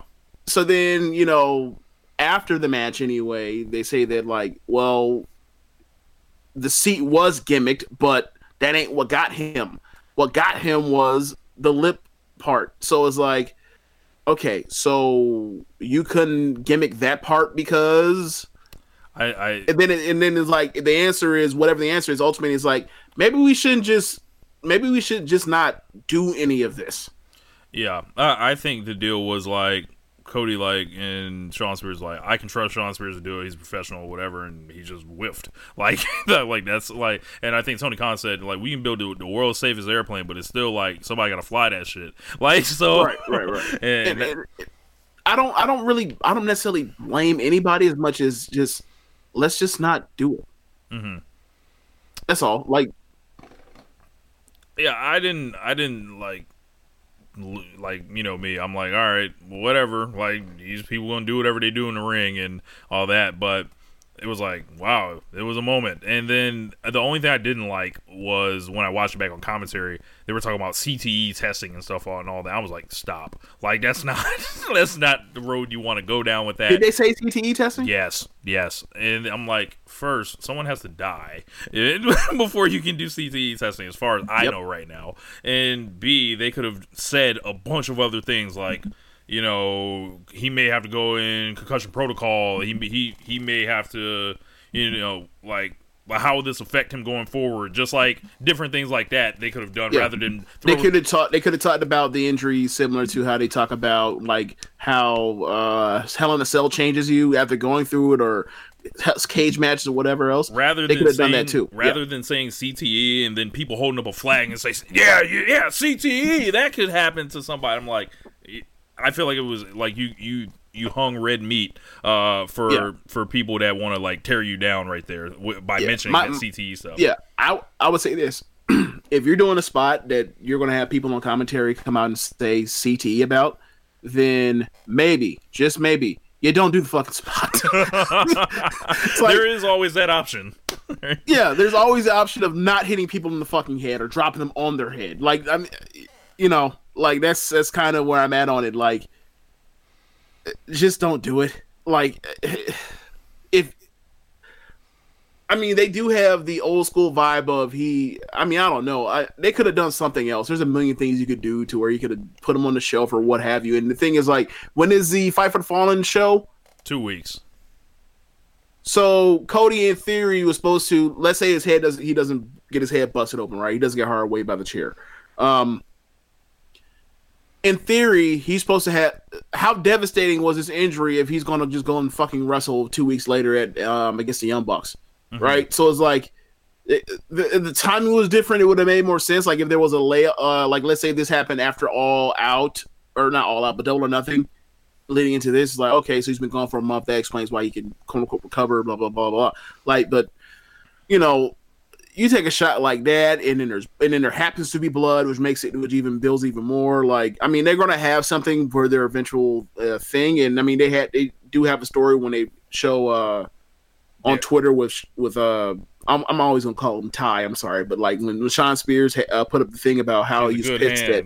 Cody called him a good hand, like instant story, right? Instant instant story and middle thing. It's like And also, they the were co- like tag team partners, like from years ago, and like this is like gonna be Cody's like his personal story that he gets to do. Yeah. essentially. like Cody. Cody is almost one of like a almost one of the thing where it's like I'm just gonna wrestle like all people that are like com- he's he's, he's trying to go like the Spider Man route. Like everybody that like is uh, rem- of revolved or been in parts of my career, I'm just going to wrestle on AEW and like so I have an easy story and we can just tear into each other eventually. Like so it's go- like so Cody is gonna have like a nice little run for a while. I mean, I think I think it's really cool how he's set up in that way. Like he's the storytelling guy, kind of. He's a story old school NWA attitude era-ish kind of. I guess I have to say attitude era because they're fucking headshot. But Huh. so you got you kind of have him as that right now, and then you have uh you have Ambrose as like this fucking maniac who's doing all these, you know, this this all all the he'll do whatever it takes to whoop your ass, right? To bust your head. So and then like Kenny and the Young Bucks, like they're kind of in some type of um utility utility role right now. Like I think Kenny's going to kind of get out of that heading into All Out, but like they all have like these roles that are kind of cool right now, and like they kind of have separate identities as opposed to like, oh yeah, these are the top five guys, and they all do, and they're all doing kind of different things. So I think that's kind of cool. Um, but um, yeah, going forward, it looks like it's going to be Spears and Cody uh, heading forward. It should be Mm-hmm. interesting to see see what they can come up with because there's nothing that's going to motivate you like one to prove something. So Yeah. uh, those who that, Well- like like that old Ryan Kendrick, something to prove. wow. So after after this, right? Like, what do you think? Where do you think ultimately, like in the hierarchy, he kind of uh Shawn Spears kind of lands after this Cody thing? I think he's like essentially going to be the top like mid Carter. Like that's a heel. Like this this made him a heel now. Um, Like even above MJF, or do you think he'll be like in that, t- or he'll be in the top top of the mid card in that mix? he'll be at the top to start then with the idea of like eventually he's gonna go upside jungle boy's head eventually he's gonna go upside like you know uh, darby's head eventually he'll, Gotcha. he'll go upside hey heyman will have to fight him at some point like different shit like Yeah, that so yeah. he's- Gotcha. he's gonna Okay. be he's gonna be a good hand like but Oh, but i think he's gonna be like a lot more violent for some reason. Like there's like Well- like there's a look that I saw um on him last night that was just like he looks way more swole. He has the different haircut and he looks just like he has no soul and he's intense. So He- He's no. You said you think he's gonna be more violent. You said it's because of the look. It's like no, it's because he bounced the fucking chair off Cody's head. right, and then show him what the fuck he's capable of like that. Like he's gonna lay a motherfucker out. Cody had twelve staples or some shit in his head. Um, Yeah. Like, like uh, luckily, no here's another thing, right? Here's another thing, right? That I don't like them doing. They came out and said that, or either Cody said it or uh, Tony Khan said it. One thing I did not like them saying was immediately after he got the staples, they said he had no concussion. It's like, motherfucker, like we all.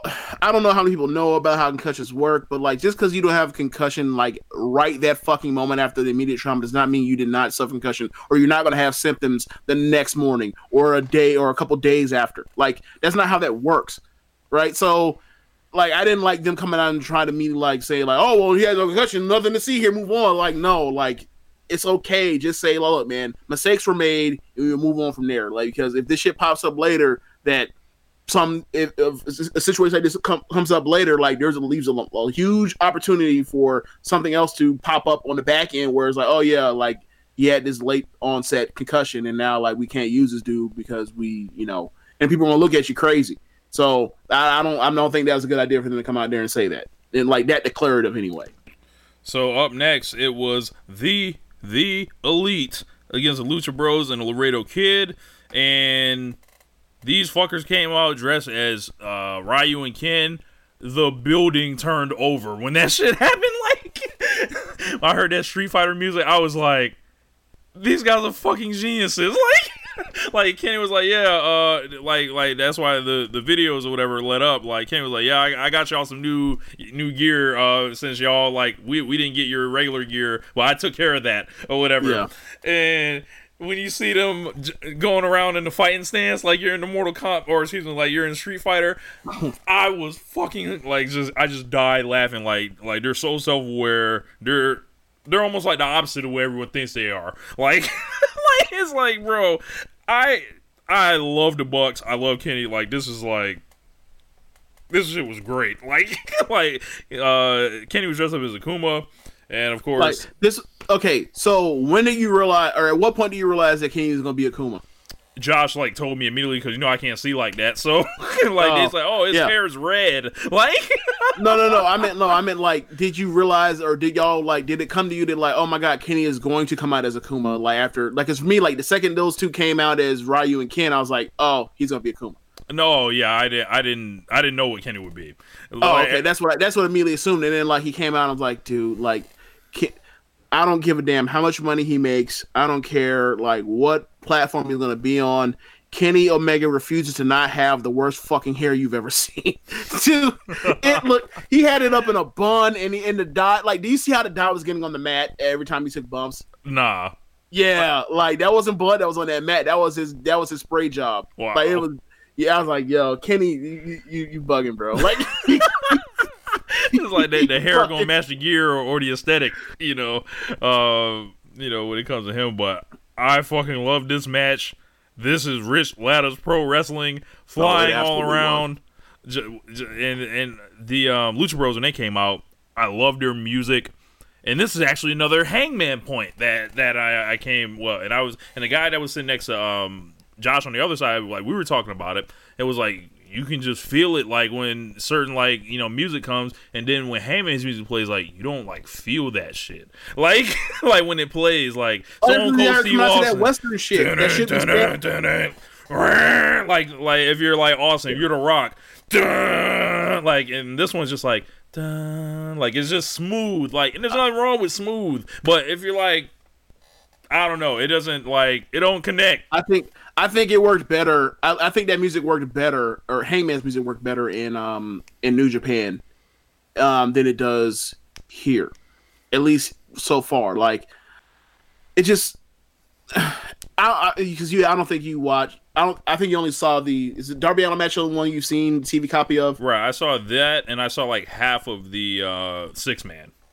Okay, well, you know how we talked about how NXT is like they've chosen what their what they want their what the theme of their of their what their soundtracks to be, right? Yeah. Like it's, pretty Did, much did like you like the Fighter look, Fest one? it- it is Triple H is picking Triple H is picking out like the Rock. He's he is curating the Rock sound selection soundtrack, and like, look, I like Triple H's case for the for the for the for that, but like ultimately, like, look at where most of the streaming is being most of the streams are going, and look at what the charts look like. That's not representative of what Yeah. the youth or pop culture is really into. Bro, we were cranking the whole night during to, to the theme song or whatever in the crowd. Oh, because they were so they were playing that. they were playing it all throughout okay, the night. That's that's what I was getting at. Is our like AEW on the other hand, they're they're more in tune with what is actually being played around, and it's like that little thing there shows me, or that little thing there is like it's interesting. not saying it's in it's indicative of anything, but I think it's interesting. It's just something to kind of keep your like, oh, okay, like the, the small things kind of like, okay, that's interesting. Like they kind of, and then their music.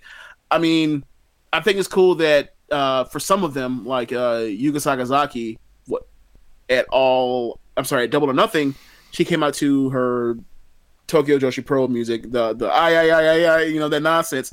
As I'm like uh whatever, but then like she has her own music now, so like it was. I think it's cool that you know.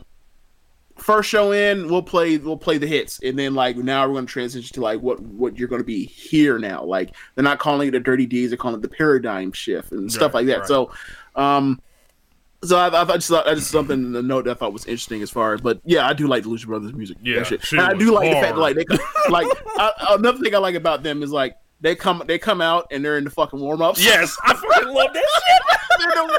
like yeah, like, Like we going to work. Like Yeah, like, yeah. like, like, like we coming out here to, to fuck somebody up.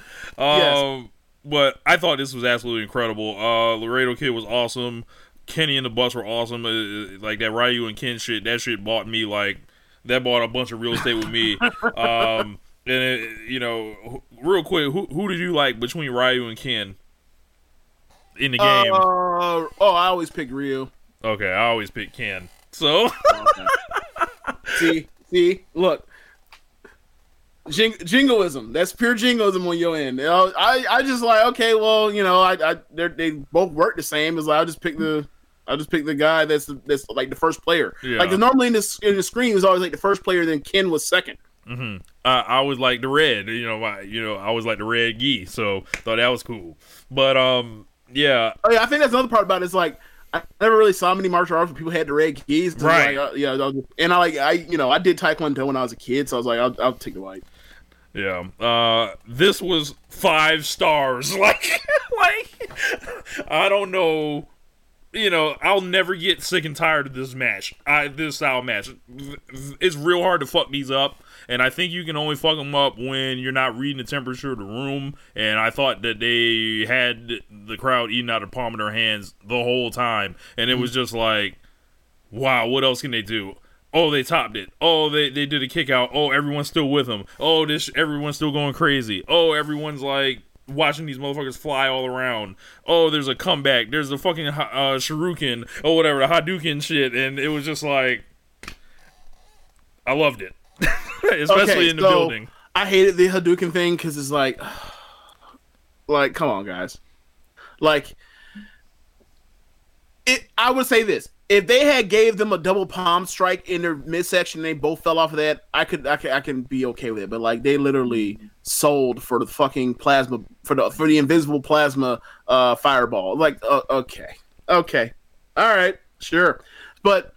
Um, you know, I mean, there's too much shit in happening in that match to even count. I can't even that I can't even. I'm not trying to review it or whatever else. Like story, what story? Like on the on commentary before the match started, they literally called it an all. It's like an all star game. Yes. It's a fucking all-star game. That's great. I was like, I was like, see, like at least look, sure, fine, it's exhibition. They just out here doing shit, and um, I, I don't really know how to rate the match. Like, I would give it a customary four and a half. Like, that's typically how I give like Yeah. great at this point with NXT and like their tag matches. That's kind of where I am with like um. That's kind of where I am. Like, you give me a kick-ass tag match, and it's not like the best thing I've ever seen in my life with some huge story and like Uh-huh. mega gigantic kickouts. I'll just give it a customary four and a half, and call it a day. Like, what? So, if you want to, if people like, what do you give the double or nothing match between the Young Bucks and uh the uh, Four and three quarters. Four and three quarters. Okay, so like if you want to give it five, it's it's five. If you want to give it, you know, four and three, cool. If you want to give four and a half, give it four. Like for me, it's like it's whatever. I'm the- like my I turn my brain off. I was just watching just just just spot. I was just watching spot porn at that point. I was like, this is awesome. And then I mean, but Six, Like, there were certain- man there tag Nirvana. there are certain things with the camera angles like that. Oh yeah, they did a better job overall in the night than at Double or Nothing, but they still struggle mightily at, at trying to catch action that is uh, like dives and flips and stuff like that. They're still very bad. They're still bad at that and miss stuff. So, Mhm. um, and one thing I thought that they didn't, they were not good at is because they're holding a tight. They're holding a lot of the work is done from the hard cam when they're not constantly switching like let's say WWE. Um, one thing that they are not as good at that compared to WWE is if they're shooting from the hard cam, they know how to focus the hard cam on exactly what you need to focus on, and like never mind the shit that's happening outside the ring that will distract from the match. Like there are plenty of times during the match on the TV copy where you see Laredo Kids in the ring, and it's his turn to get the heat on him, and like because the Lucha Bros have both been laid out on the ringside, you'll see the Lucha Bros because like they're it's almost like they're trying to figure out what they're going to do next because it's their it's quote unquote their turn Uh-huh. uh, coming up soon. Like you see them standing on the you're standing against the apron, both of them, and they're like communicating or whatever. It's just like, why am I seeing this? so like, and, and I'm sure from you know you watching it live in the building, it's it's something you don't even think about because like whatever, right? Right. Because you're just watching the match and like you know people you know take breaks on the outside or whatever. But it's like it, certain things that were happening in tag matches were like distracting that were happening on the floor. It's almost like if you're watching like um like a Royal Rumble match, and then like like let's say the 2018 Women's Royal Rumble match, where like there were a bunch of times where like women were getting just going underneath the bottom rope, Yeah. and they were they were hitting cues trying to get back in. Like you'd be distracted if you saw a shot, a hard shot of camera, and it's wide out, and you can see people laying on the floor from the sides. Like it would be distracting. So they need to try to figure out how to not do that. I and also from the in building perspective, and this was the thing all night. They weren't showing the action on the screen, so there were like Really? chance the, the whole thing, and it was tough to see everything when someone dive out the ring. But And like, Kevin Dunya, huh? yeah, so like I wouldn't Mm. be able to see like actually what they're falling on or whatever like that, and then they would show a replay on the screen, and everyone would cheer like, "Yay, leave it up!" And then it's like, "Get the screen, get the screen." You That's may what have they were cheering. Yes, that, that's what they Mm. were sharing throughout different times, like throughout the night. Man, I don't understand the need. I don't understand the need for like the for people to. I okay, regardless of how big or small a building is, if it is if it is a uh, if you are above a story above the ring, right? You are going to need a screen to be able to catch some action that you miss because there are people doing a bunch of athletic shit at a fast pace and diving Right. here and there. I don't give a damn what company it is. So when Kevin Dunn does not put shit on the or or like the Tacoma Dome show that people were talking about, about how like they didn't they never, there's no Titantron above head or Jumbotron above the rings, so and so they don't put it on the Titantron or whatever else. Like you are hindering the quality of your show, and in that particular situation, we've been I've been in that building before. Mhm. Just just last year, the CEO show. That show is big, or that building is big enough to where if you're sitting in a certain seat, like you're going to miss some action. So put it on the fucking, put the damn screen Right. up. so And, and, and where we were sit- sitting was kind of like where we were sitting. All right, like remember think about where we were last year. We Yeah, were yeah. like, um, if you're watching on TV, it's up and then over, but on the floor, kind of like like we were like a row or two off the ground. So it was Okay. like we're kind of looking across, trying to see whatever, and I can see um, I'm directly behind the turnbuckle, like just extended like hundred feet out or whatever, Mm-hmm. like or you know 200 feet out, and it was It really wasn't tough. 200. Yeah, Yeah, you weren't that far like maybe You like maybe like like 100 feet or 75 whatever. I don't know. And it was like, well, I can see a lot of this stuff. But I can't see all of it. So I think you know if I could suggest anything, not that they'll listen, but um, put a fucking screen up. Um, you know that goes for all promotions, but yeah, um, like put, if you have a screen, put the, put the feed up. It's not it's not that difficult. Yeah. Then uh, that was the main event of the of the show, the uh, Elite versus uh, Loser Bros. Kenny got Oh the vi- got the victory over uh, Laredo Kid, and oh, so one thing did you notice or in in the building after the show? Do you notice that like it seemed like Kenny and in Pentagon were like going back and forth? yes, like like Okay. yeah, like we got smoke. We'll, we'll see one day. Like, like, and Okay. Kenny got the match with CIMA, and then of course he got Moxley at All Out. But I would be hard. Pre- I would think there's going to be another match there. I would think If, there's there's- going to be another. if there is another Pentagon, if there is another Pentagon match, can we please, for the love of God, get them some fucking wins? Like they can't, they can't just be, they can't just be the fucking elite jobbers. Yeah, I that's why I think they're gonna do another Bucks Lucha match, and I think the the um Lucha Brothers are gonna win. Like, They should. yeah, and like they beat them in Mexico a couple weeks ago for the Right. AAA But belts. but ain't AEW. Right. I, they I think they can have like a ladder match or something, and you know they can they can beat the Bucks there and do that. Um, up next, uh, we you know the show ended essentially, and then we got an announcement that there was one more match uh, that was unsanctioned, the lights out match between Jon Moxley and George Janela, and didn't like. You know, I, I heard on commentary like uh, they were saying, um, yeah, you know, this is the regular, uh, you know, we got one more match after this and whatever, but it was real nice to see um, another motivated guy get another shot in Joey Janela. And I'm just gonna say it. And James, you might look at me crazy, or and people that hear this might look at me crazy. This was the modern day Terry Funk versus Mick Foley. So when when you think about people wanting to, to put themselves through hell, when you think about the aesthetic that each of them carries, uh, a, a, a northeast guy in Joey Janela, Joey Janela, just like Mick Foley, who's willing to do, to literally die to become a legend in the ring. like uh, it lines up with with uh, you know Jon Moxley, Terry Funk, essentially who's a worker who can wrestle that deathmatch shit. I didn't think I, I didn't I never thought of the funk and Foley stuff, but like what was happening to me while I was watching it, um, or at least after, immediately after, my thoughts were like I started comparing it to like Foley Edge, Foley Orton, Foley Triple H, uh, Foley Rock. I started comparing it to Foley like classic Foley matches, hardcore matches, or matches that were you know hyper violent. So, um, in my mind, that's where I went. So I, I- but I never thought like one in particular was actually Foley or or the other one was. I just thought of it as like, let me compare this to other like quote unquote hardcore matches or stuff that you know hyper violent matches that I've seen that are like in North America that are in like WWF lore. So that's kind of where I that's kind of where I uh that's where I went with it. So like for me to hear the Funk Foley thing, like granted, like you know, people are gonna bristle at that because, like, oh yeah. By, by the way, like today's Terry Funk's seventy fifth birthday. Happy But, birthday, Terry Funk. yeah. So, uh, so yeah, I understand why people would bristle at that, but as far as like the quality of the mash, like it, it was up there, and I was like, they did stuff like, like that spot with the feet, because I have a thing I about ain't feet. never seen no shit like that. Like you, you know me, like I have a thing about feet where like I don't fuck with feet in no way, shape, or form. Keep them fucking hooves away from me. I don't give a damn what they look like. Also, wash your feet. yes, that too. Always so, remember, wash your ass. One Nation Yeah. Radio. so- your ass, your legs, your, your feet. so um so for me like once he took the shoes off I was like no. No. I was like, bro, he's gonna beat his ass and take his shoes. Like, no that, that's what i thought. I thought like no my main thought was like he's gonna drop him on the fucking thumbtacks and then sure enough like they teased like he's gonna do it and they didn't. And then all of a sudden he basically atomic dropped him onto the st- i was like god damn it.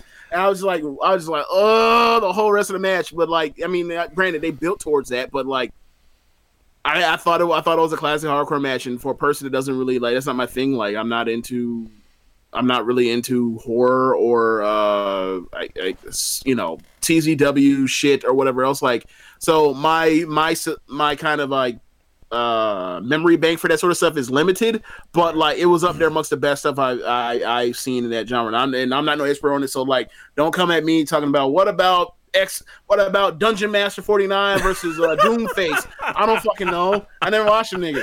So Yes. I don't even know those people. I'm just making up names. But yeah. you my point. Like I don't I don't know. Don't come to me. But I'm just like for my for my small my small like uh bank of that stuff. Like it it rates with the rest of that stuff. Yeah, um, and I'm not. I don't really traffic in the deathmatch stuff, but I appreciate it, uh, and I don't. It, to, for me, how I kind of look at it, right? a- As long as it's not just people whacking each other with like no kind of like reason, like all right, I'm gonna just hit you with, with a fucking light tube. Now I'm gonna just hit you with a fucking light tube. Now, Right. There must like- be a, there must be a story of escalation and finish. yeah, like, and I thought these two, like, everything they pulled out, they were trying to up the ante and, Right. and like, just, all Right. you gonna take it here, I'm gonna take it there, now I'm gonna take it here, and then like, it, Right. it seemed like it, it worked out well. And my concern going into the match was, uh, my my thing whenever I watch Joey Janela is his matches always go way too fucking long, and like, and, and, and they go way too past the peak, like, you know and my my thought for Moxley was, all right, Moxley's gonna gonna essentially be close, be able to know how to close this match off, and it was flawless in that that regard. And Yeah, because this is mu- this was a light years beyond um that fucking match he had with uh with with Hangman and um at all out all in last year. yeah, So yeah, I agree. and um, Moxley looked like a superstar all throughout it. Um. How about it now, Seth Rollins? Um, talking about this man took his ball and went home. Yeah, that that sure looked like a quitter to me, James. Like, Yeah.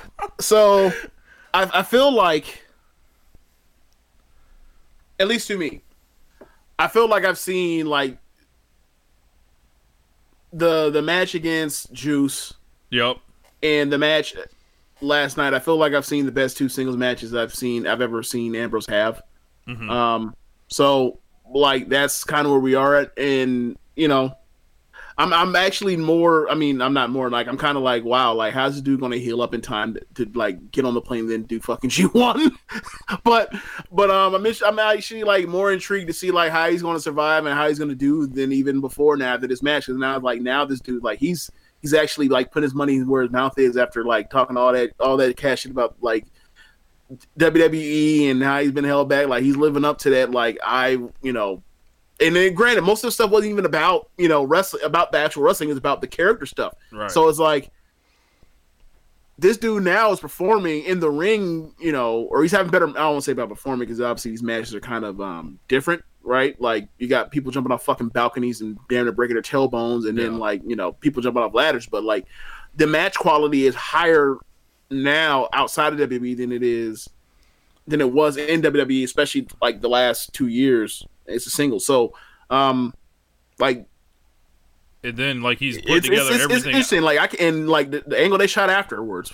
Yes, we'll, we'll get there in a moment. But like uh, the the deal with him is like he's rounded off everything else outside of the ring to where he's just like this magnetic presence. Is like you you wanted Jon Moxley to be to make his entrance near you. I don't like that he came through the um the regular entrance or whatever. I thought he should have came through the crowd again, like and just like keep that or whatever. But like, it's like when he enters the room, the temperature changes, and we don't know what's gonna happen. But he's like he there's just something about him and he's drawing people in he's drawing people to buildings he's drawing people to like interact with his social media in a way that like it never like worked. It, like for whatever reason he had no interest in doing it maybe because WWE like you know would have micromanaged it even more or whatever. Um not saying that for fact, for fact but um just listening to his interviews. And he's like essentially you know I hate to use this comparison, right? But you remember when Trump won the election and Van Jones was like, uh, this is like a raw political talent, like like throwaway, like whatever he's talking about. He figured it out, whatever, how to how to connect. And I think Moxley figured out the way to connect with people. Your eyes lit up. Did Kawhi Leonard just announce uh, he's going to the Lakers? No. Um, what's your girl's name that's in the WNBA that does ESPN stuff? There's a few of them. Um, oh my God, uh, Chiney. Not sure. I can't pronounce her last name. Starts with Um, R. She's one of those. Tw- she's one of the twins, I know the Paris twins. not the Paris twins. That's Paris twins, Oklahoma, right? Yeah. I'm talking about Stanford. Um, Oh, um, I know who you're talking about. I can't think of her name right now. um, but they um But anyway, basically, like she was, she was out there. Uh, she was on the ESPN, uh, The Jump, because they did a free agency special because you know the moratorium started at six, and it was a multiple hour special, and they just went off air. And Rachel Nichols had like this uh effect to where like she was letting off like cl- like uh like the club uh you know the in the club uh the the mist stuff like the Yes. one of them joints. She had a few of them around like the set. So every time like new news hit about somebody signing she would hit that joint or, and like scare the shit out of like the people that are you know like some of the uh, panelists.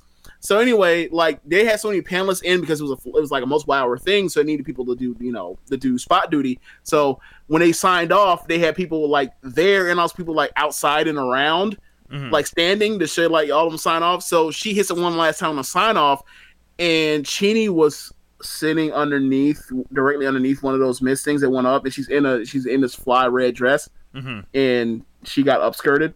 oh no. Like nothing, nothing was shown, but like she just got completely just steamed. She got steamed or misted or whatever you want to call it, like all through her hair and face and upper dress, and then like she walked off set. So I was, that's why I made the face like, oh my god, like she's probably furious. either she's either she's furious or she's embarrassed or whatever else. But uh, she was she was she was uh she was killing that dress. I'll give her I'll give her that. She was she was wearing that dress, boy. um, so uh, So, what, so what back, we talking back, about? back to the match. Like so, so Joe you don't you want to talk about WNBA? No. No. We'll get okay. we, fine. we can do that another time. But okay. So Joey Janela uh, got the pay per view main event for the second show. Uh, I think that's huge um, for him, and you know, got to be in there and be on that level, and that that that's the theme of the show. It seemed like Moxley, I think- or excuse me, um, you know, Janela, Jan- Darby Allin, think- Private Party. Um, it was a sto- it was a night of elevation, essentially. yeah. Um.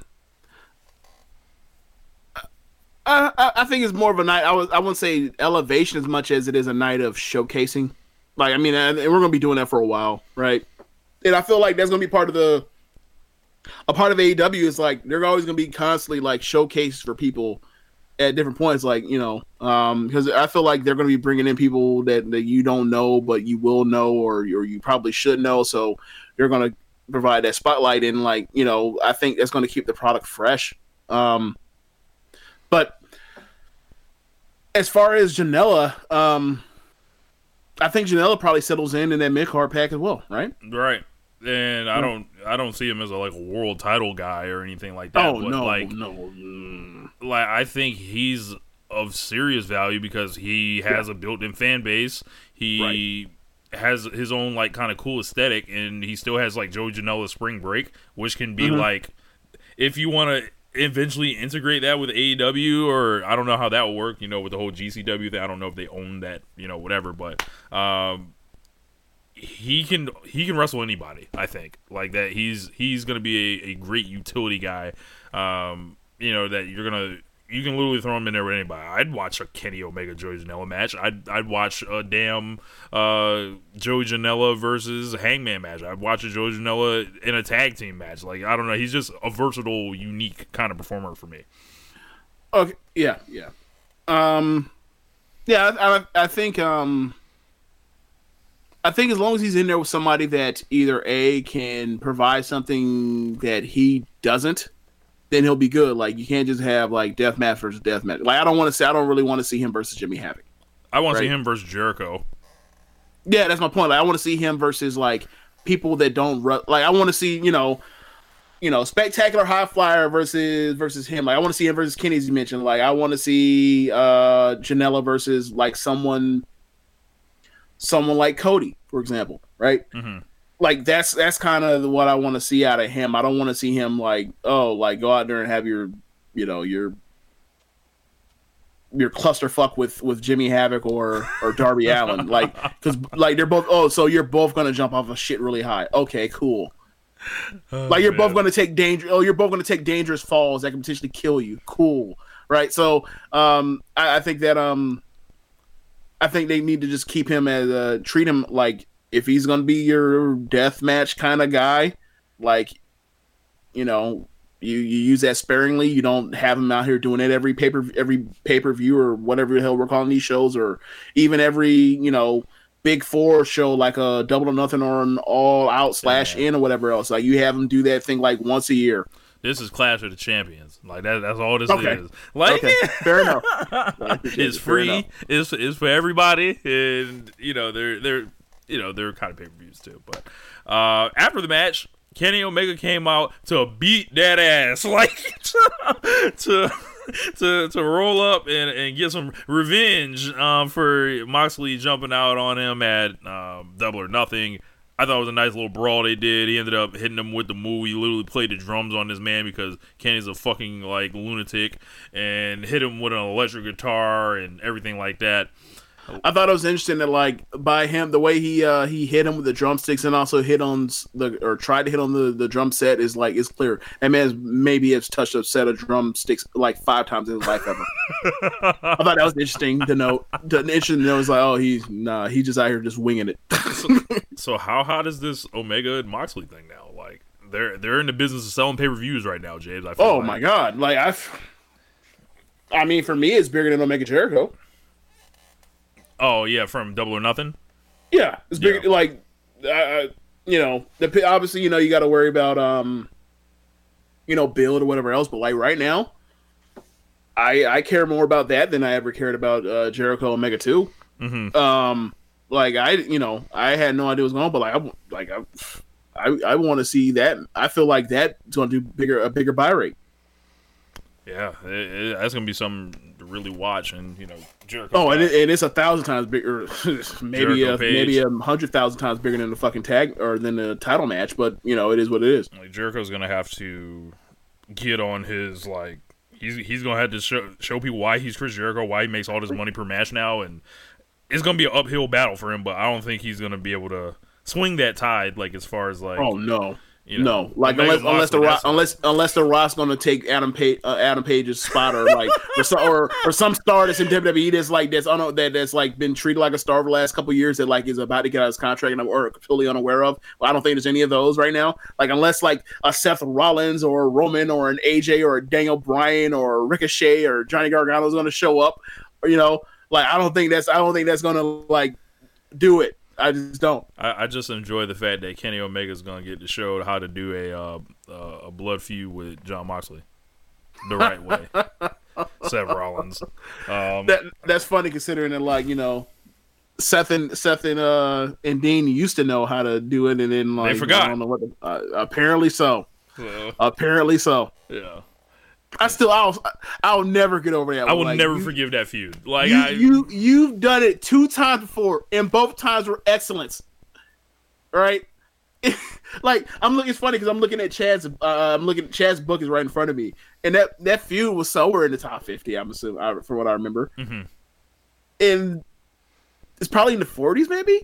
And then like okay so like they're gonna add to it thank god and now the dynamics have changed right and they fucked it i couldn't believe it they fucked it totally oh, um, but speaking of fucking it, uh, Ring of Honor.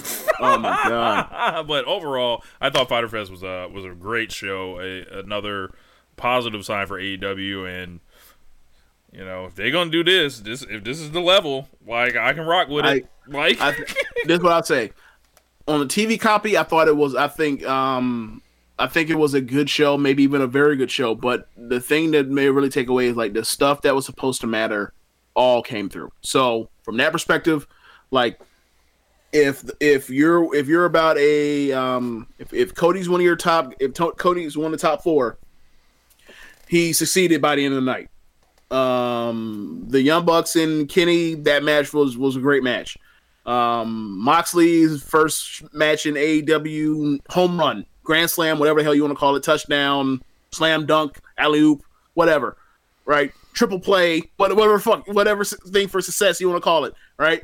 Um, that so from that perspective, like it was one of those things where like it was a good show in like the stuff that people quote unquote tuned in to see or paid to see whatever else like that stuff came through uh in a bigger way than most of the card did so like in that perspective like it it, it was a success it was a success yeah, and just don't do no more fucking headshots yeah, I think um, they're going to, if they're smart, they'll stay away from that because that's it's a battle.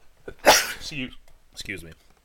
That's an argument you can't really win because you can't prove you're right, why would you want to win it right? And you can't like like oh we rattle oh we rattled this fu- this nigga's brains inside of his skull Right. like oh he'll be okay no don't do it right. what's wrong with you And, and you can only like create negativity around doing something like that.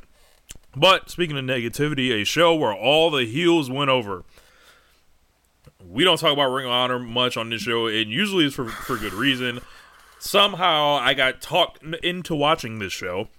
You know, I don't watch or care for Who Ring talked you into it? Was it the fact that, like I said, I'm kind of interested in watching this show, uh, like earlier in the week? Is that what it was? It was that in the combination of getting invited over uh, to watch it with Josh and Jeremy. I was like, all right, I'll watch it. Then, like, I, I'm not doing anything else. Um, but you see, I ain't go over there.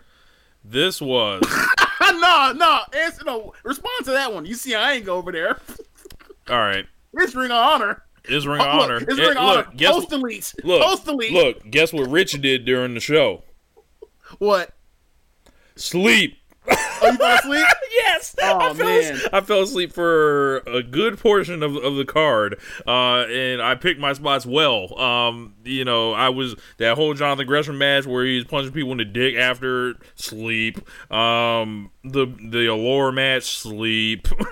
just just falling in and out, and I'm just like reading the results. What did you think of this, man? Because this is just this company's like they're they got all these dudes on there that seem to have something going for them Right. or have something special about them. They all get beat.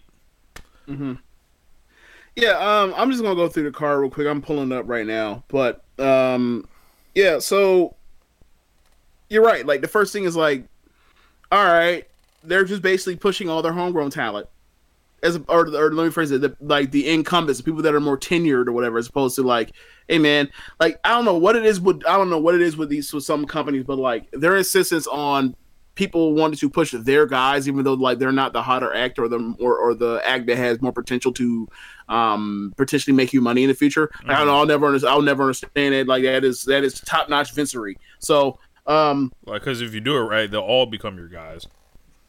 No, well they're already all your guy because you pay Yeah. because you have them on a contract. You goddamn dummies. You're like it's, right. it's, it's, it's like when Vince beats Sting or whatever else for, to to in theory then get Triple H heat so that he can get his ass whipped by Ronda Rousey uh, two hours later at WrestleMania 31. That is fucking dumb because well, let's not even get into the part that we're like they never even had the fucking match they were trying to build towards. Let's let's just focus on the fact that it's like, look, man, if he's a loser, he can lose again. It's fine.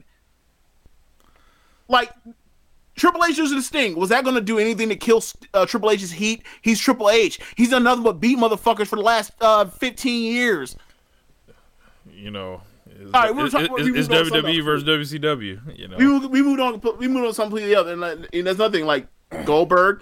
Goldberg uh, went out there and lost to Triple, uh, lost to uh, Undertaker, Undertaker. just the other day, uh, a few weeks ago. After they did what they, they apparently they started saying it was WCW versus WWE, and you immediately knew that WWE Yep. was going to win. Even though if you say who's more likely before that match when Goldberg got severely concussed and maybe may have damaged his neck, if you were to say who has more of a shelf life as far as being able to sell some matches, Undertaker or Goldberg, the answer is Goldberg because look at his run in 2016 to 17, as opposed to Undertaker, who like we we, didn't even want to put him on WrestleMania this year. yeah.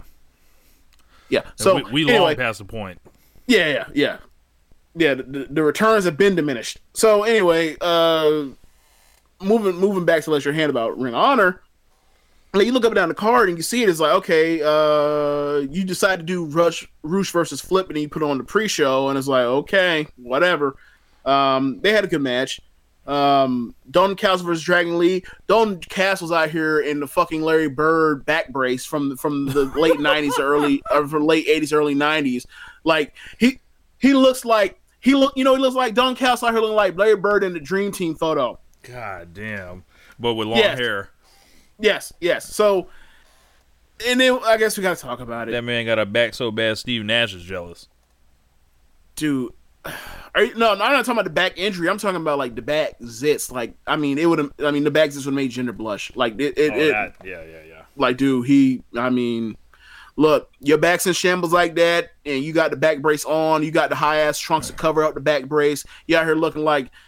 I don't know. He got them draws from Greg the Hammer Valentine, my guy. Like, so um, man looking like Dino Bravo, like got like, that shit man, pulled up to the nipple. like Like- he- like, like I watched him and then I watched him. Keep in mind, like you know, we all had something to say about like the mistake it was for Super Card of Honor um, at uh, in New Orleans to have the Dalton Castle versus uh, Marty Scurll match go on, Marty Scurll match go on last as opposed to Kenny versus Cody.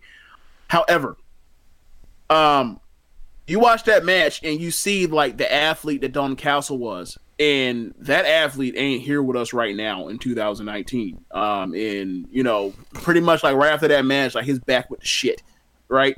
And if his back is in the way, if his back is affecting the way he wrestles to that extent, then maybe he needs to take some time off Yeah. Um because he was out there wrestling Dragon Lee. He's wrestling Dragon Lee, and he decided to go out there and, and wrestle like he. I mean, I don't want to turn it to a pejorative thing, but like he wanted to wrestle like he was the Miz.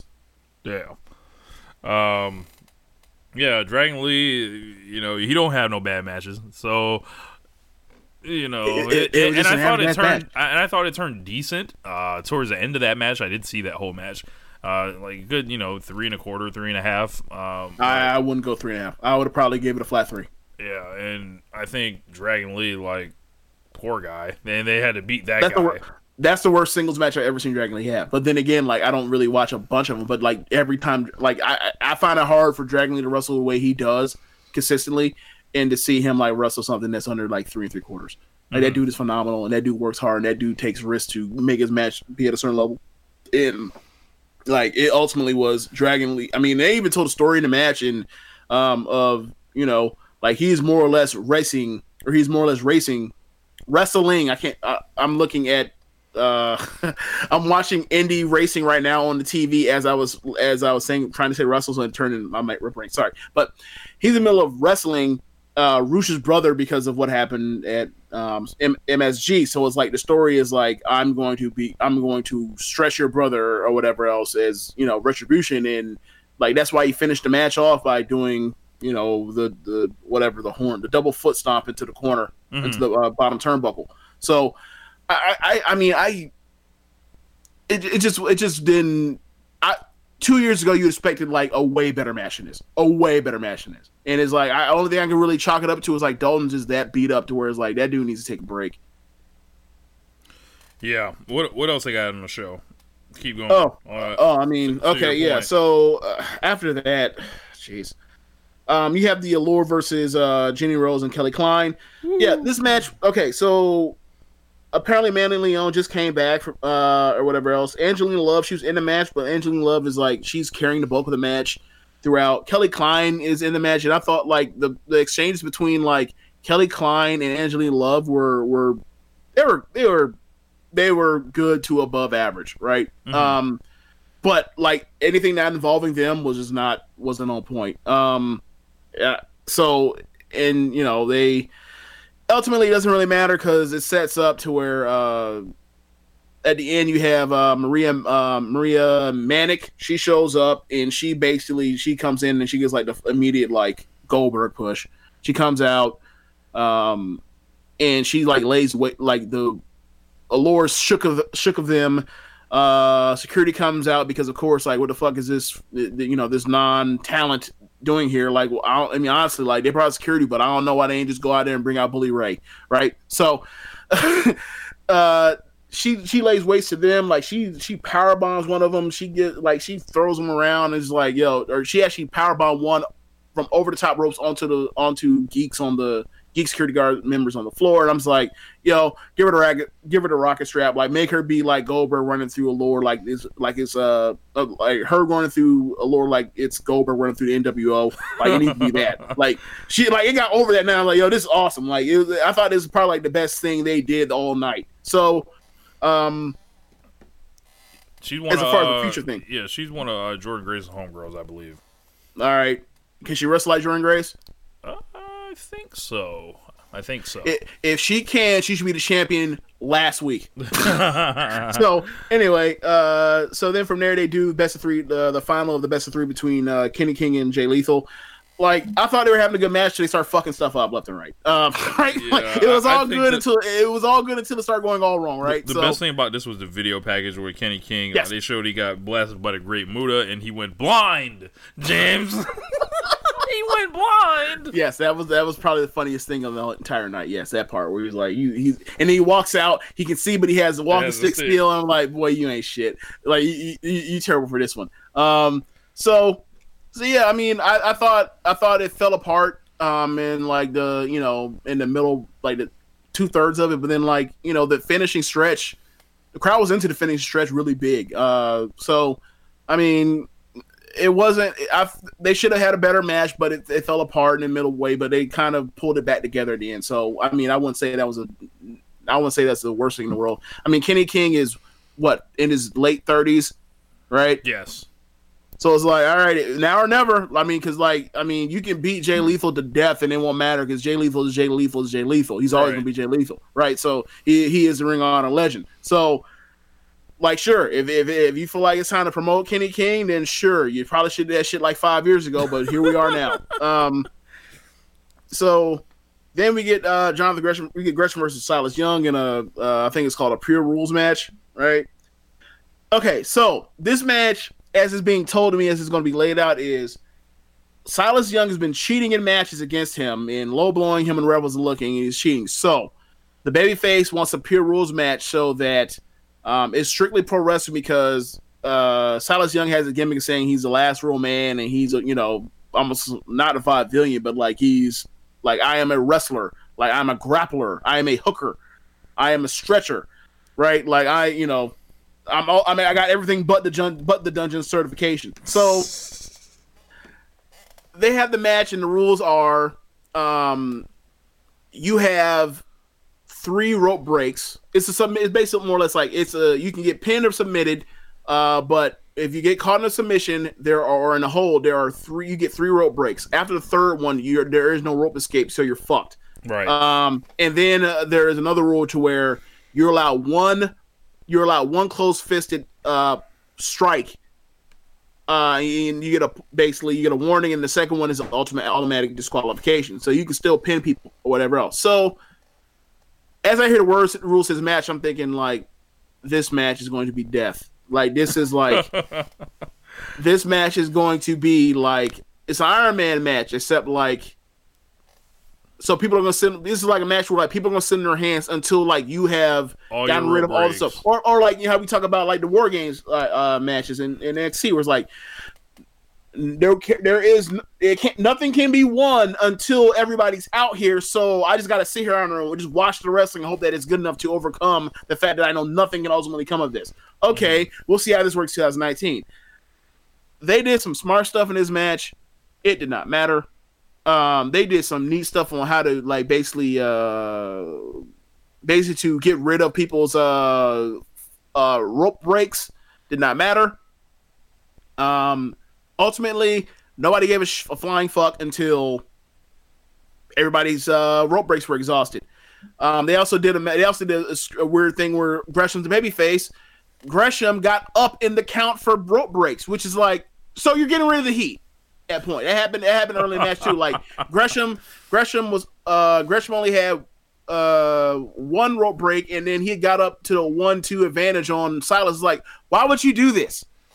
Like the heat is the babyface coming back, not staying on top. Like what you know. Anyway, think- so it, yeah, it reminded me of almost like the Seth and um the Seth and Ziggler match, uh from that they got shot on. It's like you have to understand something. We want to cheer for one guy. Like if one guy is clearly ahead, they have no reason to cheer anymore. So maybe not do that. So anyway, they get to in the match, and like I said, the story is that Silas Young has been cheating and cheating has been cheating in different spots on, uh, against Gresham. So Gresham gets the opportunity where the ref isn't looking, so he low blows Silas as revenge. In theory, or in most cases, that works because turn uh was it uh revenge is fair play or whatever the turnabout's fair play, whatever the saying Right. is. Like like look, you know Comeuppance. you're right. Come up. It's like you did this, there, I'll get you back. Like a lot of great stories, all professional wrestling of that. Like it's Undertaker finally bashing Shawn's face in with a steel chair after he got screwed at Hell in a Cell after what happened at SummerSlam uh, '97. It's uh, you know before another example, another Hell in Cell match. It's Ambrose, like Ambrose and Seth, where like before Bray brought his ass out the fu- for the fuck finish, like Seth had tried to murder Dean by curb stomping him through some center blocks. So at the end of that match, he beats or he beats Seth's ass and he pulls out a center block. He's going to stomp his head through his turnabout fair play. Like that's good storytelling. In this case, after going through that pure rules that, that pure rules match for that long, through all of that all that rigmarole, for him to low blow, the crowd rejected it, and I guess. You know, I don't know if they didn't know the story or whatever else. Because you know, a lot of people when it comes to Ring Honor, they're not following that TV because why the fuck would you follow that TV? Yeah. Um, so they just thought, oh, you turned heel. So that you know that just means your TV's not strong enough for people to know what the fuck's going on. So like, This fuck- is a so horribly booked promotion. Um, I, I mean, right now it is, yeah. It's just bad. Like, So- I was, so I was that- so- puzzled throughout a lot of this. so from so basically what I'm saying is all all is like that thing was like actually made some sense, but it backfired on him. So it backfired on them because like their TV's weak right now. So that so that sucks for them, right? Um, even when you try, so sometimes even when you try to do good things, like it's still you know you you, you end up getting screwed. So Eli Drake versus Aldis versus the Briscoe brothers. I thought they at different points in this match it was good, um, but uh, I mean it went to a time limit draw, so it's like fuck. right, and then you know Was a star made during this or anything like No. that? no, No. Okay. no. It's another one I slept on. So It was not. then, then we're gonna get to the one that really drew my fucking ire. Um, Ring of Honor World Television Title match: Shane Taylor versus Bandito. They beat Bandito for Shane, Taylor, so Shane Taylor can continue to be uh, the television champion. Um, wow, Yeah. beat him clean as a sheet too. Like the match, um, match was the match was surprisingly better than I thought it was going to be for most of the match. And then they hit the spot. I don't know if you remember the spot, but Shane Taylor comes off the Shane Taylor's big ass comes off the second rope uh, for a crossbody, and Bandito catches him in fall away slam position and holds him there and he didn't fucking budge. He didn't. He didn't buckle. He didn't tremble. He stood there as if he was like a fifty pound plate. And I just like, holy shit! Like Boy, people talk about how strong, strong. Bandito is, and you and you remember the the fall away or the um the moon the fall away moonsault he did uh when he was holding um Dragon Lee and who was it? Yeah, and Ishimori for the you know um at, at Madison Square Garden, but like this was something completely different and he, he caught him and I was like, yo, that's that's incredible. Like it, it, it like I ain't seen I haven't seen like a feat of strength like that since like Cesaro like putting uh putting uh, Big Big Show Show? up in, like in the in the power slam position and power slamming his ass at WrestleMania 30. Like I was like, yo, this is awesome. So, you know, Shane Taylor won. I was just like, oh, okay. So they he pulled that he pulled that spot of his ass for nothing, more or less. Cool, great, fantastic. Um, next match after that. Uh, next match after that is um, Villain Enterprises versus uh, Lifeblood. So Lifeblood, like, there's no juice there, no Tenille Dashwood. So it is. I mean, obviously she won't be wrestling, but like she a bigger star right now than uh, other people in this thing. So it is. Mark Haskins, PJ Black, the former uh, the former Justin Gabriel, and Tracy Williams. Tracy Williams looks like he like he's cosplaying like he wants to be uh, Shibata so bad. So like you know that match is good. Um, there's botches in it, but like it's all- it's entertaining. The crowd's really into it. Crowd enjoys it. I mean, like Brody King, Brody King is out here doing like Phoenix, Mai Iwatani, uh, like double double arm drag or double arm drag deals after he like goes gets a basically springboard, uh, Arabian flips and arm drags and whatever else. It's like, yo, this is like this dude that size looking like honestly that size and that like you know body type of being sloppy like that. Like it's really impressive that someone that looks like that can, you know, can do all that kind of stuff. He uh he did some cool stuff with him and PCO with dives, whatever else. Where like he basically like monkey flips him um, off the apron onto uh lifeblood on the on the floor.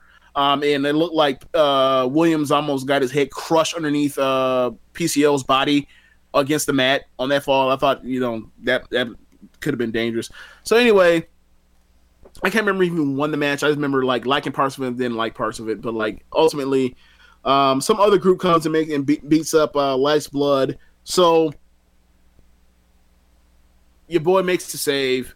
Uh, Bandito comes out, makes a save, and then Bully Ray, who you know we thought you can get through a Ring Honor show without Bully Ray. Wrong. We got to sprinkle some more shit on top of this Sunday. Comes out, and so naturally, because you know, Flip comes out to make the save. So then they hand him a shirt, a lifeblood shirt. All right, cool. This So then- made no fucking sense at It's all. run-ins on it's run-ins on run-ins on run-ins, right? Like they have the match. Villain Enterprise, they they retain their titles. Well, the video Thi- part, that's what I'm getting at. But that's my point. Is run-ins on runs, run-ins, and then also this is like super convoluted. So you have the you have the match for the life or sorry, Villain Enterprises retain their titles. Then there's a run-in from another uh, trios faction or from another faction. Then Bandito comes in because he's also in Lifeblood. Then Bully Ray, who's not affiliated with none of this shit to my knowledge, comes in and try and, uh, and, and just wants to fuck stuff up because like I, I got to get my shine in somehow, some way. Then Flip comes out. Flip clears out uh because they have a history with Bully Ray. Clears out Bully Ray. So then they were like, "Hey man, you kind of cool. Like, here's Lifeblood shirt." So they hand him a Lifeblood shirt. And all of a sudden, lights cut off, and then they show a pre-taped video that we didn't know pre-taped at the time, and only to make sense in retrospect, it was pre-taped, where it shows Marty on the screen who was just fucking out here. saying that like yeah, like I see Lifeblood, y'all got a new partner. Uh, but let y'all know, like, I'm gonna show you who the who the fourth member of uh, Villain Enterprises is, and then they pan over and it's fucking Flip. So it's like, It's like, how did you know to like play this? so, like, so you, it- so what? Basically, what you're saying is, in theory, you knew that like this third faction had nothing to do with y'all was gonna make a run in. Then you knew that uh, Bandito was gonna try to uh, make this. Uh, Bandito was gonna make the save. Bandito was gonna make the save. Then you knew that Bully Ray was going to was going to just fuck stuff up because he just wants to be like a force of nature. Like he wants to be a, a, a chaos agent, right? So, and then you knew. So then you knew like implement it now. Implement the plan. Implement, yeah, strategy- play the video. strategy th- strategy 38 we're gonna bring flip out there to then like help make the safer lifeblood and then we're gonna whoop like eh, we're gonna make him make it a safer lifeblood then we're gonna help him whoop lifeblood's ass so You know what this reminds eh, me of? And the same motherfucker is involved. No, Oh, gonna I wasn't power. gonna say Oh, aces power. and eights? Aces and eights. Oh, yes. damn it. Now whoop, you whoop my ass, but I'm the leader. Like you done whoop my ass for nine months, but I'm actually the leader. Like jesus christ so after all those running-ins, the higher power, you can at least say motherfuckers was being like they was operating underhanded, like they was trying to fool people. yes yes that's a good point fair enough fair enough right so I mean, that still don't explain like Vincent like letting his daughter be like subject Never to mind all that. nonsense, but whatever. Whatever. It, look, it still does. Look, regardless of whatever we have to say about the higher power shit, like it still made more sense than this. So, uh, so then they beat the hell out of them, and they let and somebody sets up a chair, uh, table on the floor, um, by a ring by a turnbuckle. So it's way too close. I'm thinking as he land as he's about to do whatever he's going to do that he may clip that uh Flip might clip the ropes or the edge of the apron before making his uh final descent to the, towards the table. So he goes up there. He doesn't clip anything, but because it's so close, I guess the force of the flip uh, and the elevation he gets, because he gets he has hops, leapers. Uh, he, you know, you stick the, you know, you stick the hands on the 450s to try to make sure to like you don't over rotate and like you know bounce your skull off of the off the off the uh, mat or the floor. 60, 60 arms out for breaks or whatever else, and he ends up immediately grabbing his elbow or sh- arm, and I'm thinking like, fuck, he may have just shattered his forearm. Well, turns out he dislocated his elbow and they popped it back in, but like, you know, who knows how long he's out or if he's out or whatever else. But like, there's a guy that just recently, you know, he's been dealing with injuries because of the way he wrestles, and it's like, damn, that sucks. So, um, you know, ain't nothing like that. Ain't nothing like that. Everything was a failure. We got someone injured. We could we shot we shot something convoluted and confusing, and like no one wants to see a, a match. Outstanding, guys. What a trifecta. And then Yeah. the main event of the night: Oh my god! I saw this whole thing. Matt Taven versus Jeff Cobb. Now, um, I have some. I have. I, I finally re- realized who uh who Taven looks like, but I'm not going to say it on air because I have a bunch of jokes that go with it, and I, I refuse to say it on air because like it is totally irresponsible. So I'm not going to say it on air. Yeah, well, so well, just just just as just, as you know like this- we like to be transparent. We like to be transparent about saying, look, man, like we have no qualms about selling our souls, but like we will be transparent about saying we will sell or about selling our souls, or we will say like if there's something that we can't say uh, for the for the sake of you know decency Decency. or bread, we just not gonna say it. And we'll be honest with you, like, look, bro, we're not saying it. I'm not saying this shit on air, but like I guarantee you, when we get off air and I say who it looks like, you gonna fucking die. And you be like, he does. Anyway, Yeah. so That man came out in that Halloween costume. Um, the the piano, the, the, the soft piano music, like it gets me every time. It's like this is what you get. This is what he's coming out to, huh? yeah. And All right. then Jeff Cobb's out there, and uh, the you you start looking, it's like, huh, it's like eleven forty nine.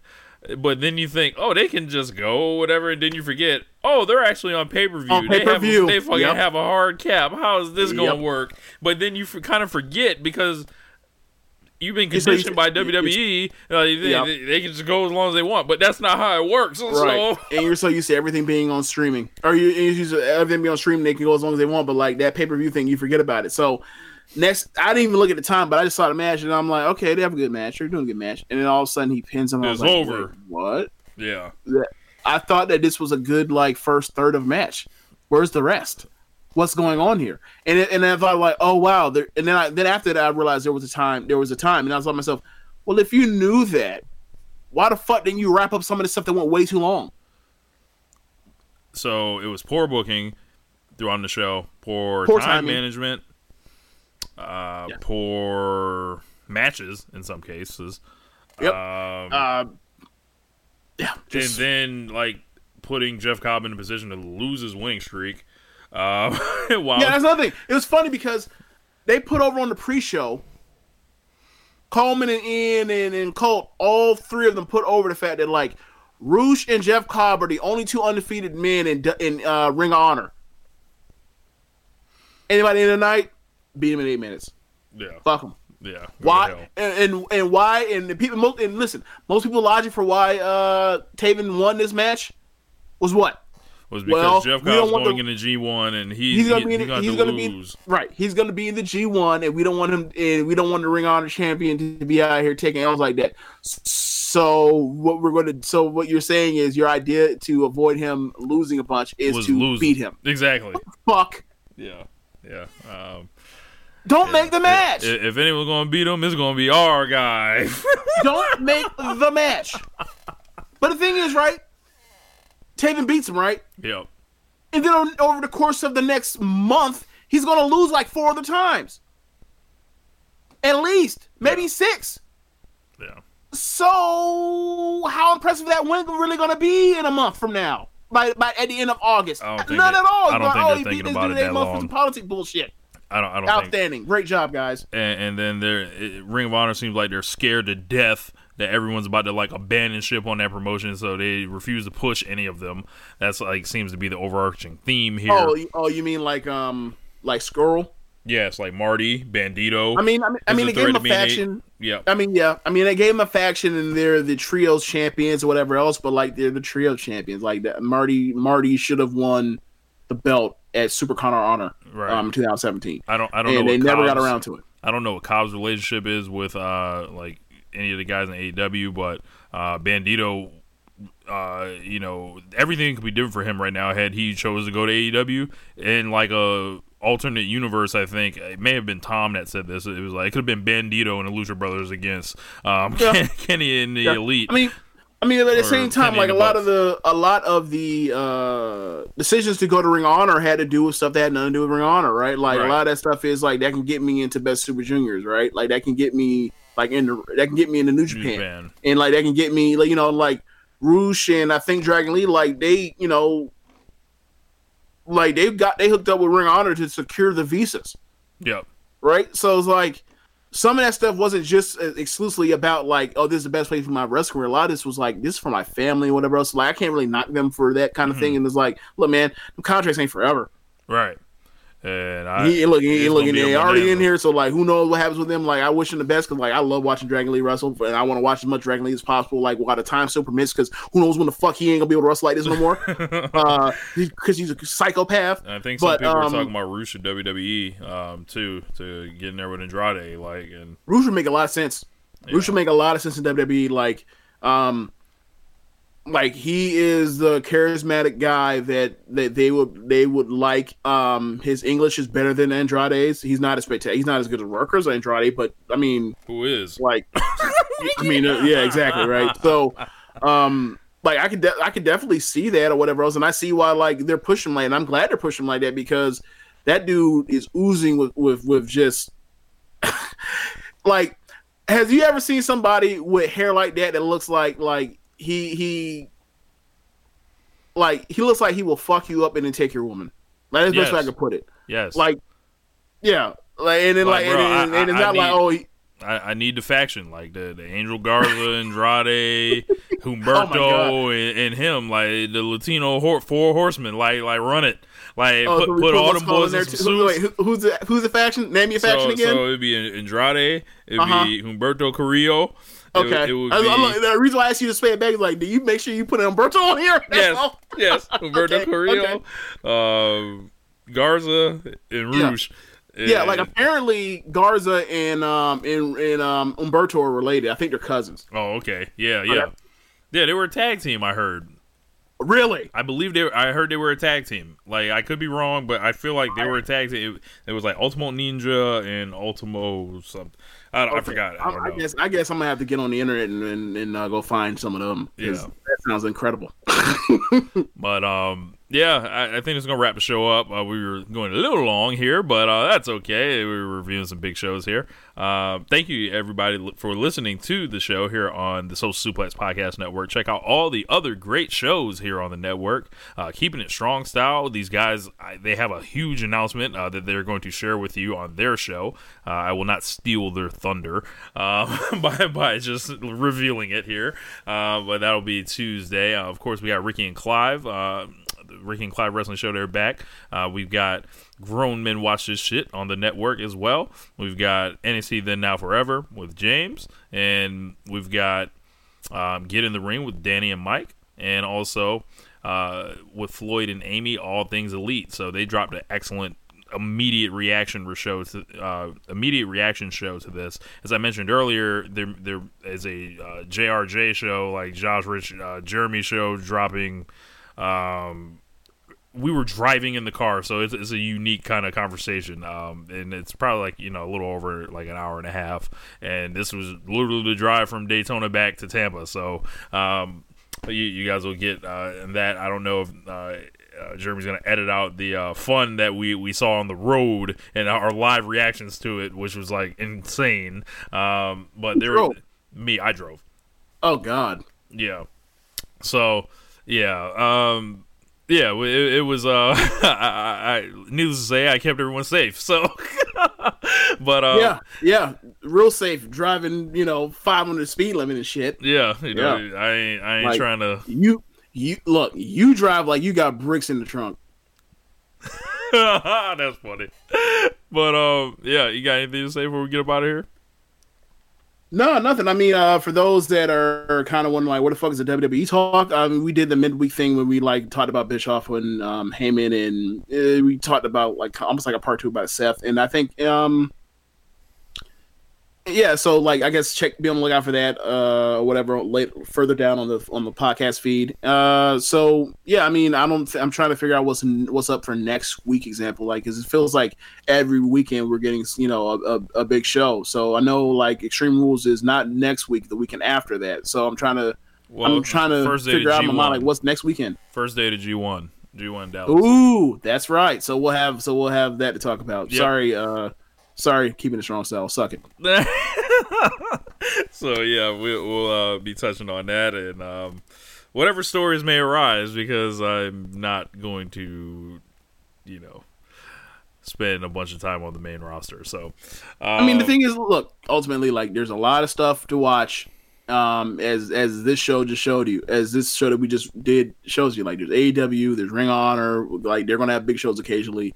Um, you know, we might have to. Well, uh, I, I I can't believe I'm saying this. Like, we might have to bring Caleb in to when they next time they do a pay per view it for oh, Slammiversary. or uh, Slammiversary's on Sunday. So- Oh, this coming Sunday. Oh, Yes. so we'll have that apparently. Yeah, or we'll so do we'll- a preview. we'll- We'll, have- probably do a post show. We'll do a post show. yeah, we'll, ha- show. we'll have Caleb on and figure that out. So Oh God. ho- hopefully his internet will hold up. So you know, So- sorry, America.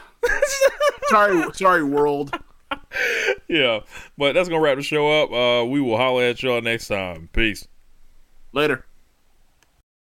Say goodbye to your credit card rewards. Greedy corporate mega stores, led by Walmart and Target, are pushing for a law in Congress to take away your hard earned cash back and travel points to line their pockets. The Durbin Marshall credit card bill would enact harmful credit card routing mandates that would end credit card rewards as we know it. If you love your credit card rewards, tell your lawmakers hands off my rewards. Tell them to oppose the Durbin Marshall credit card bill.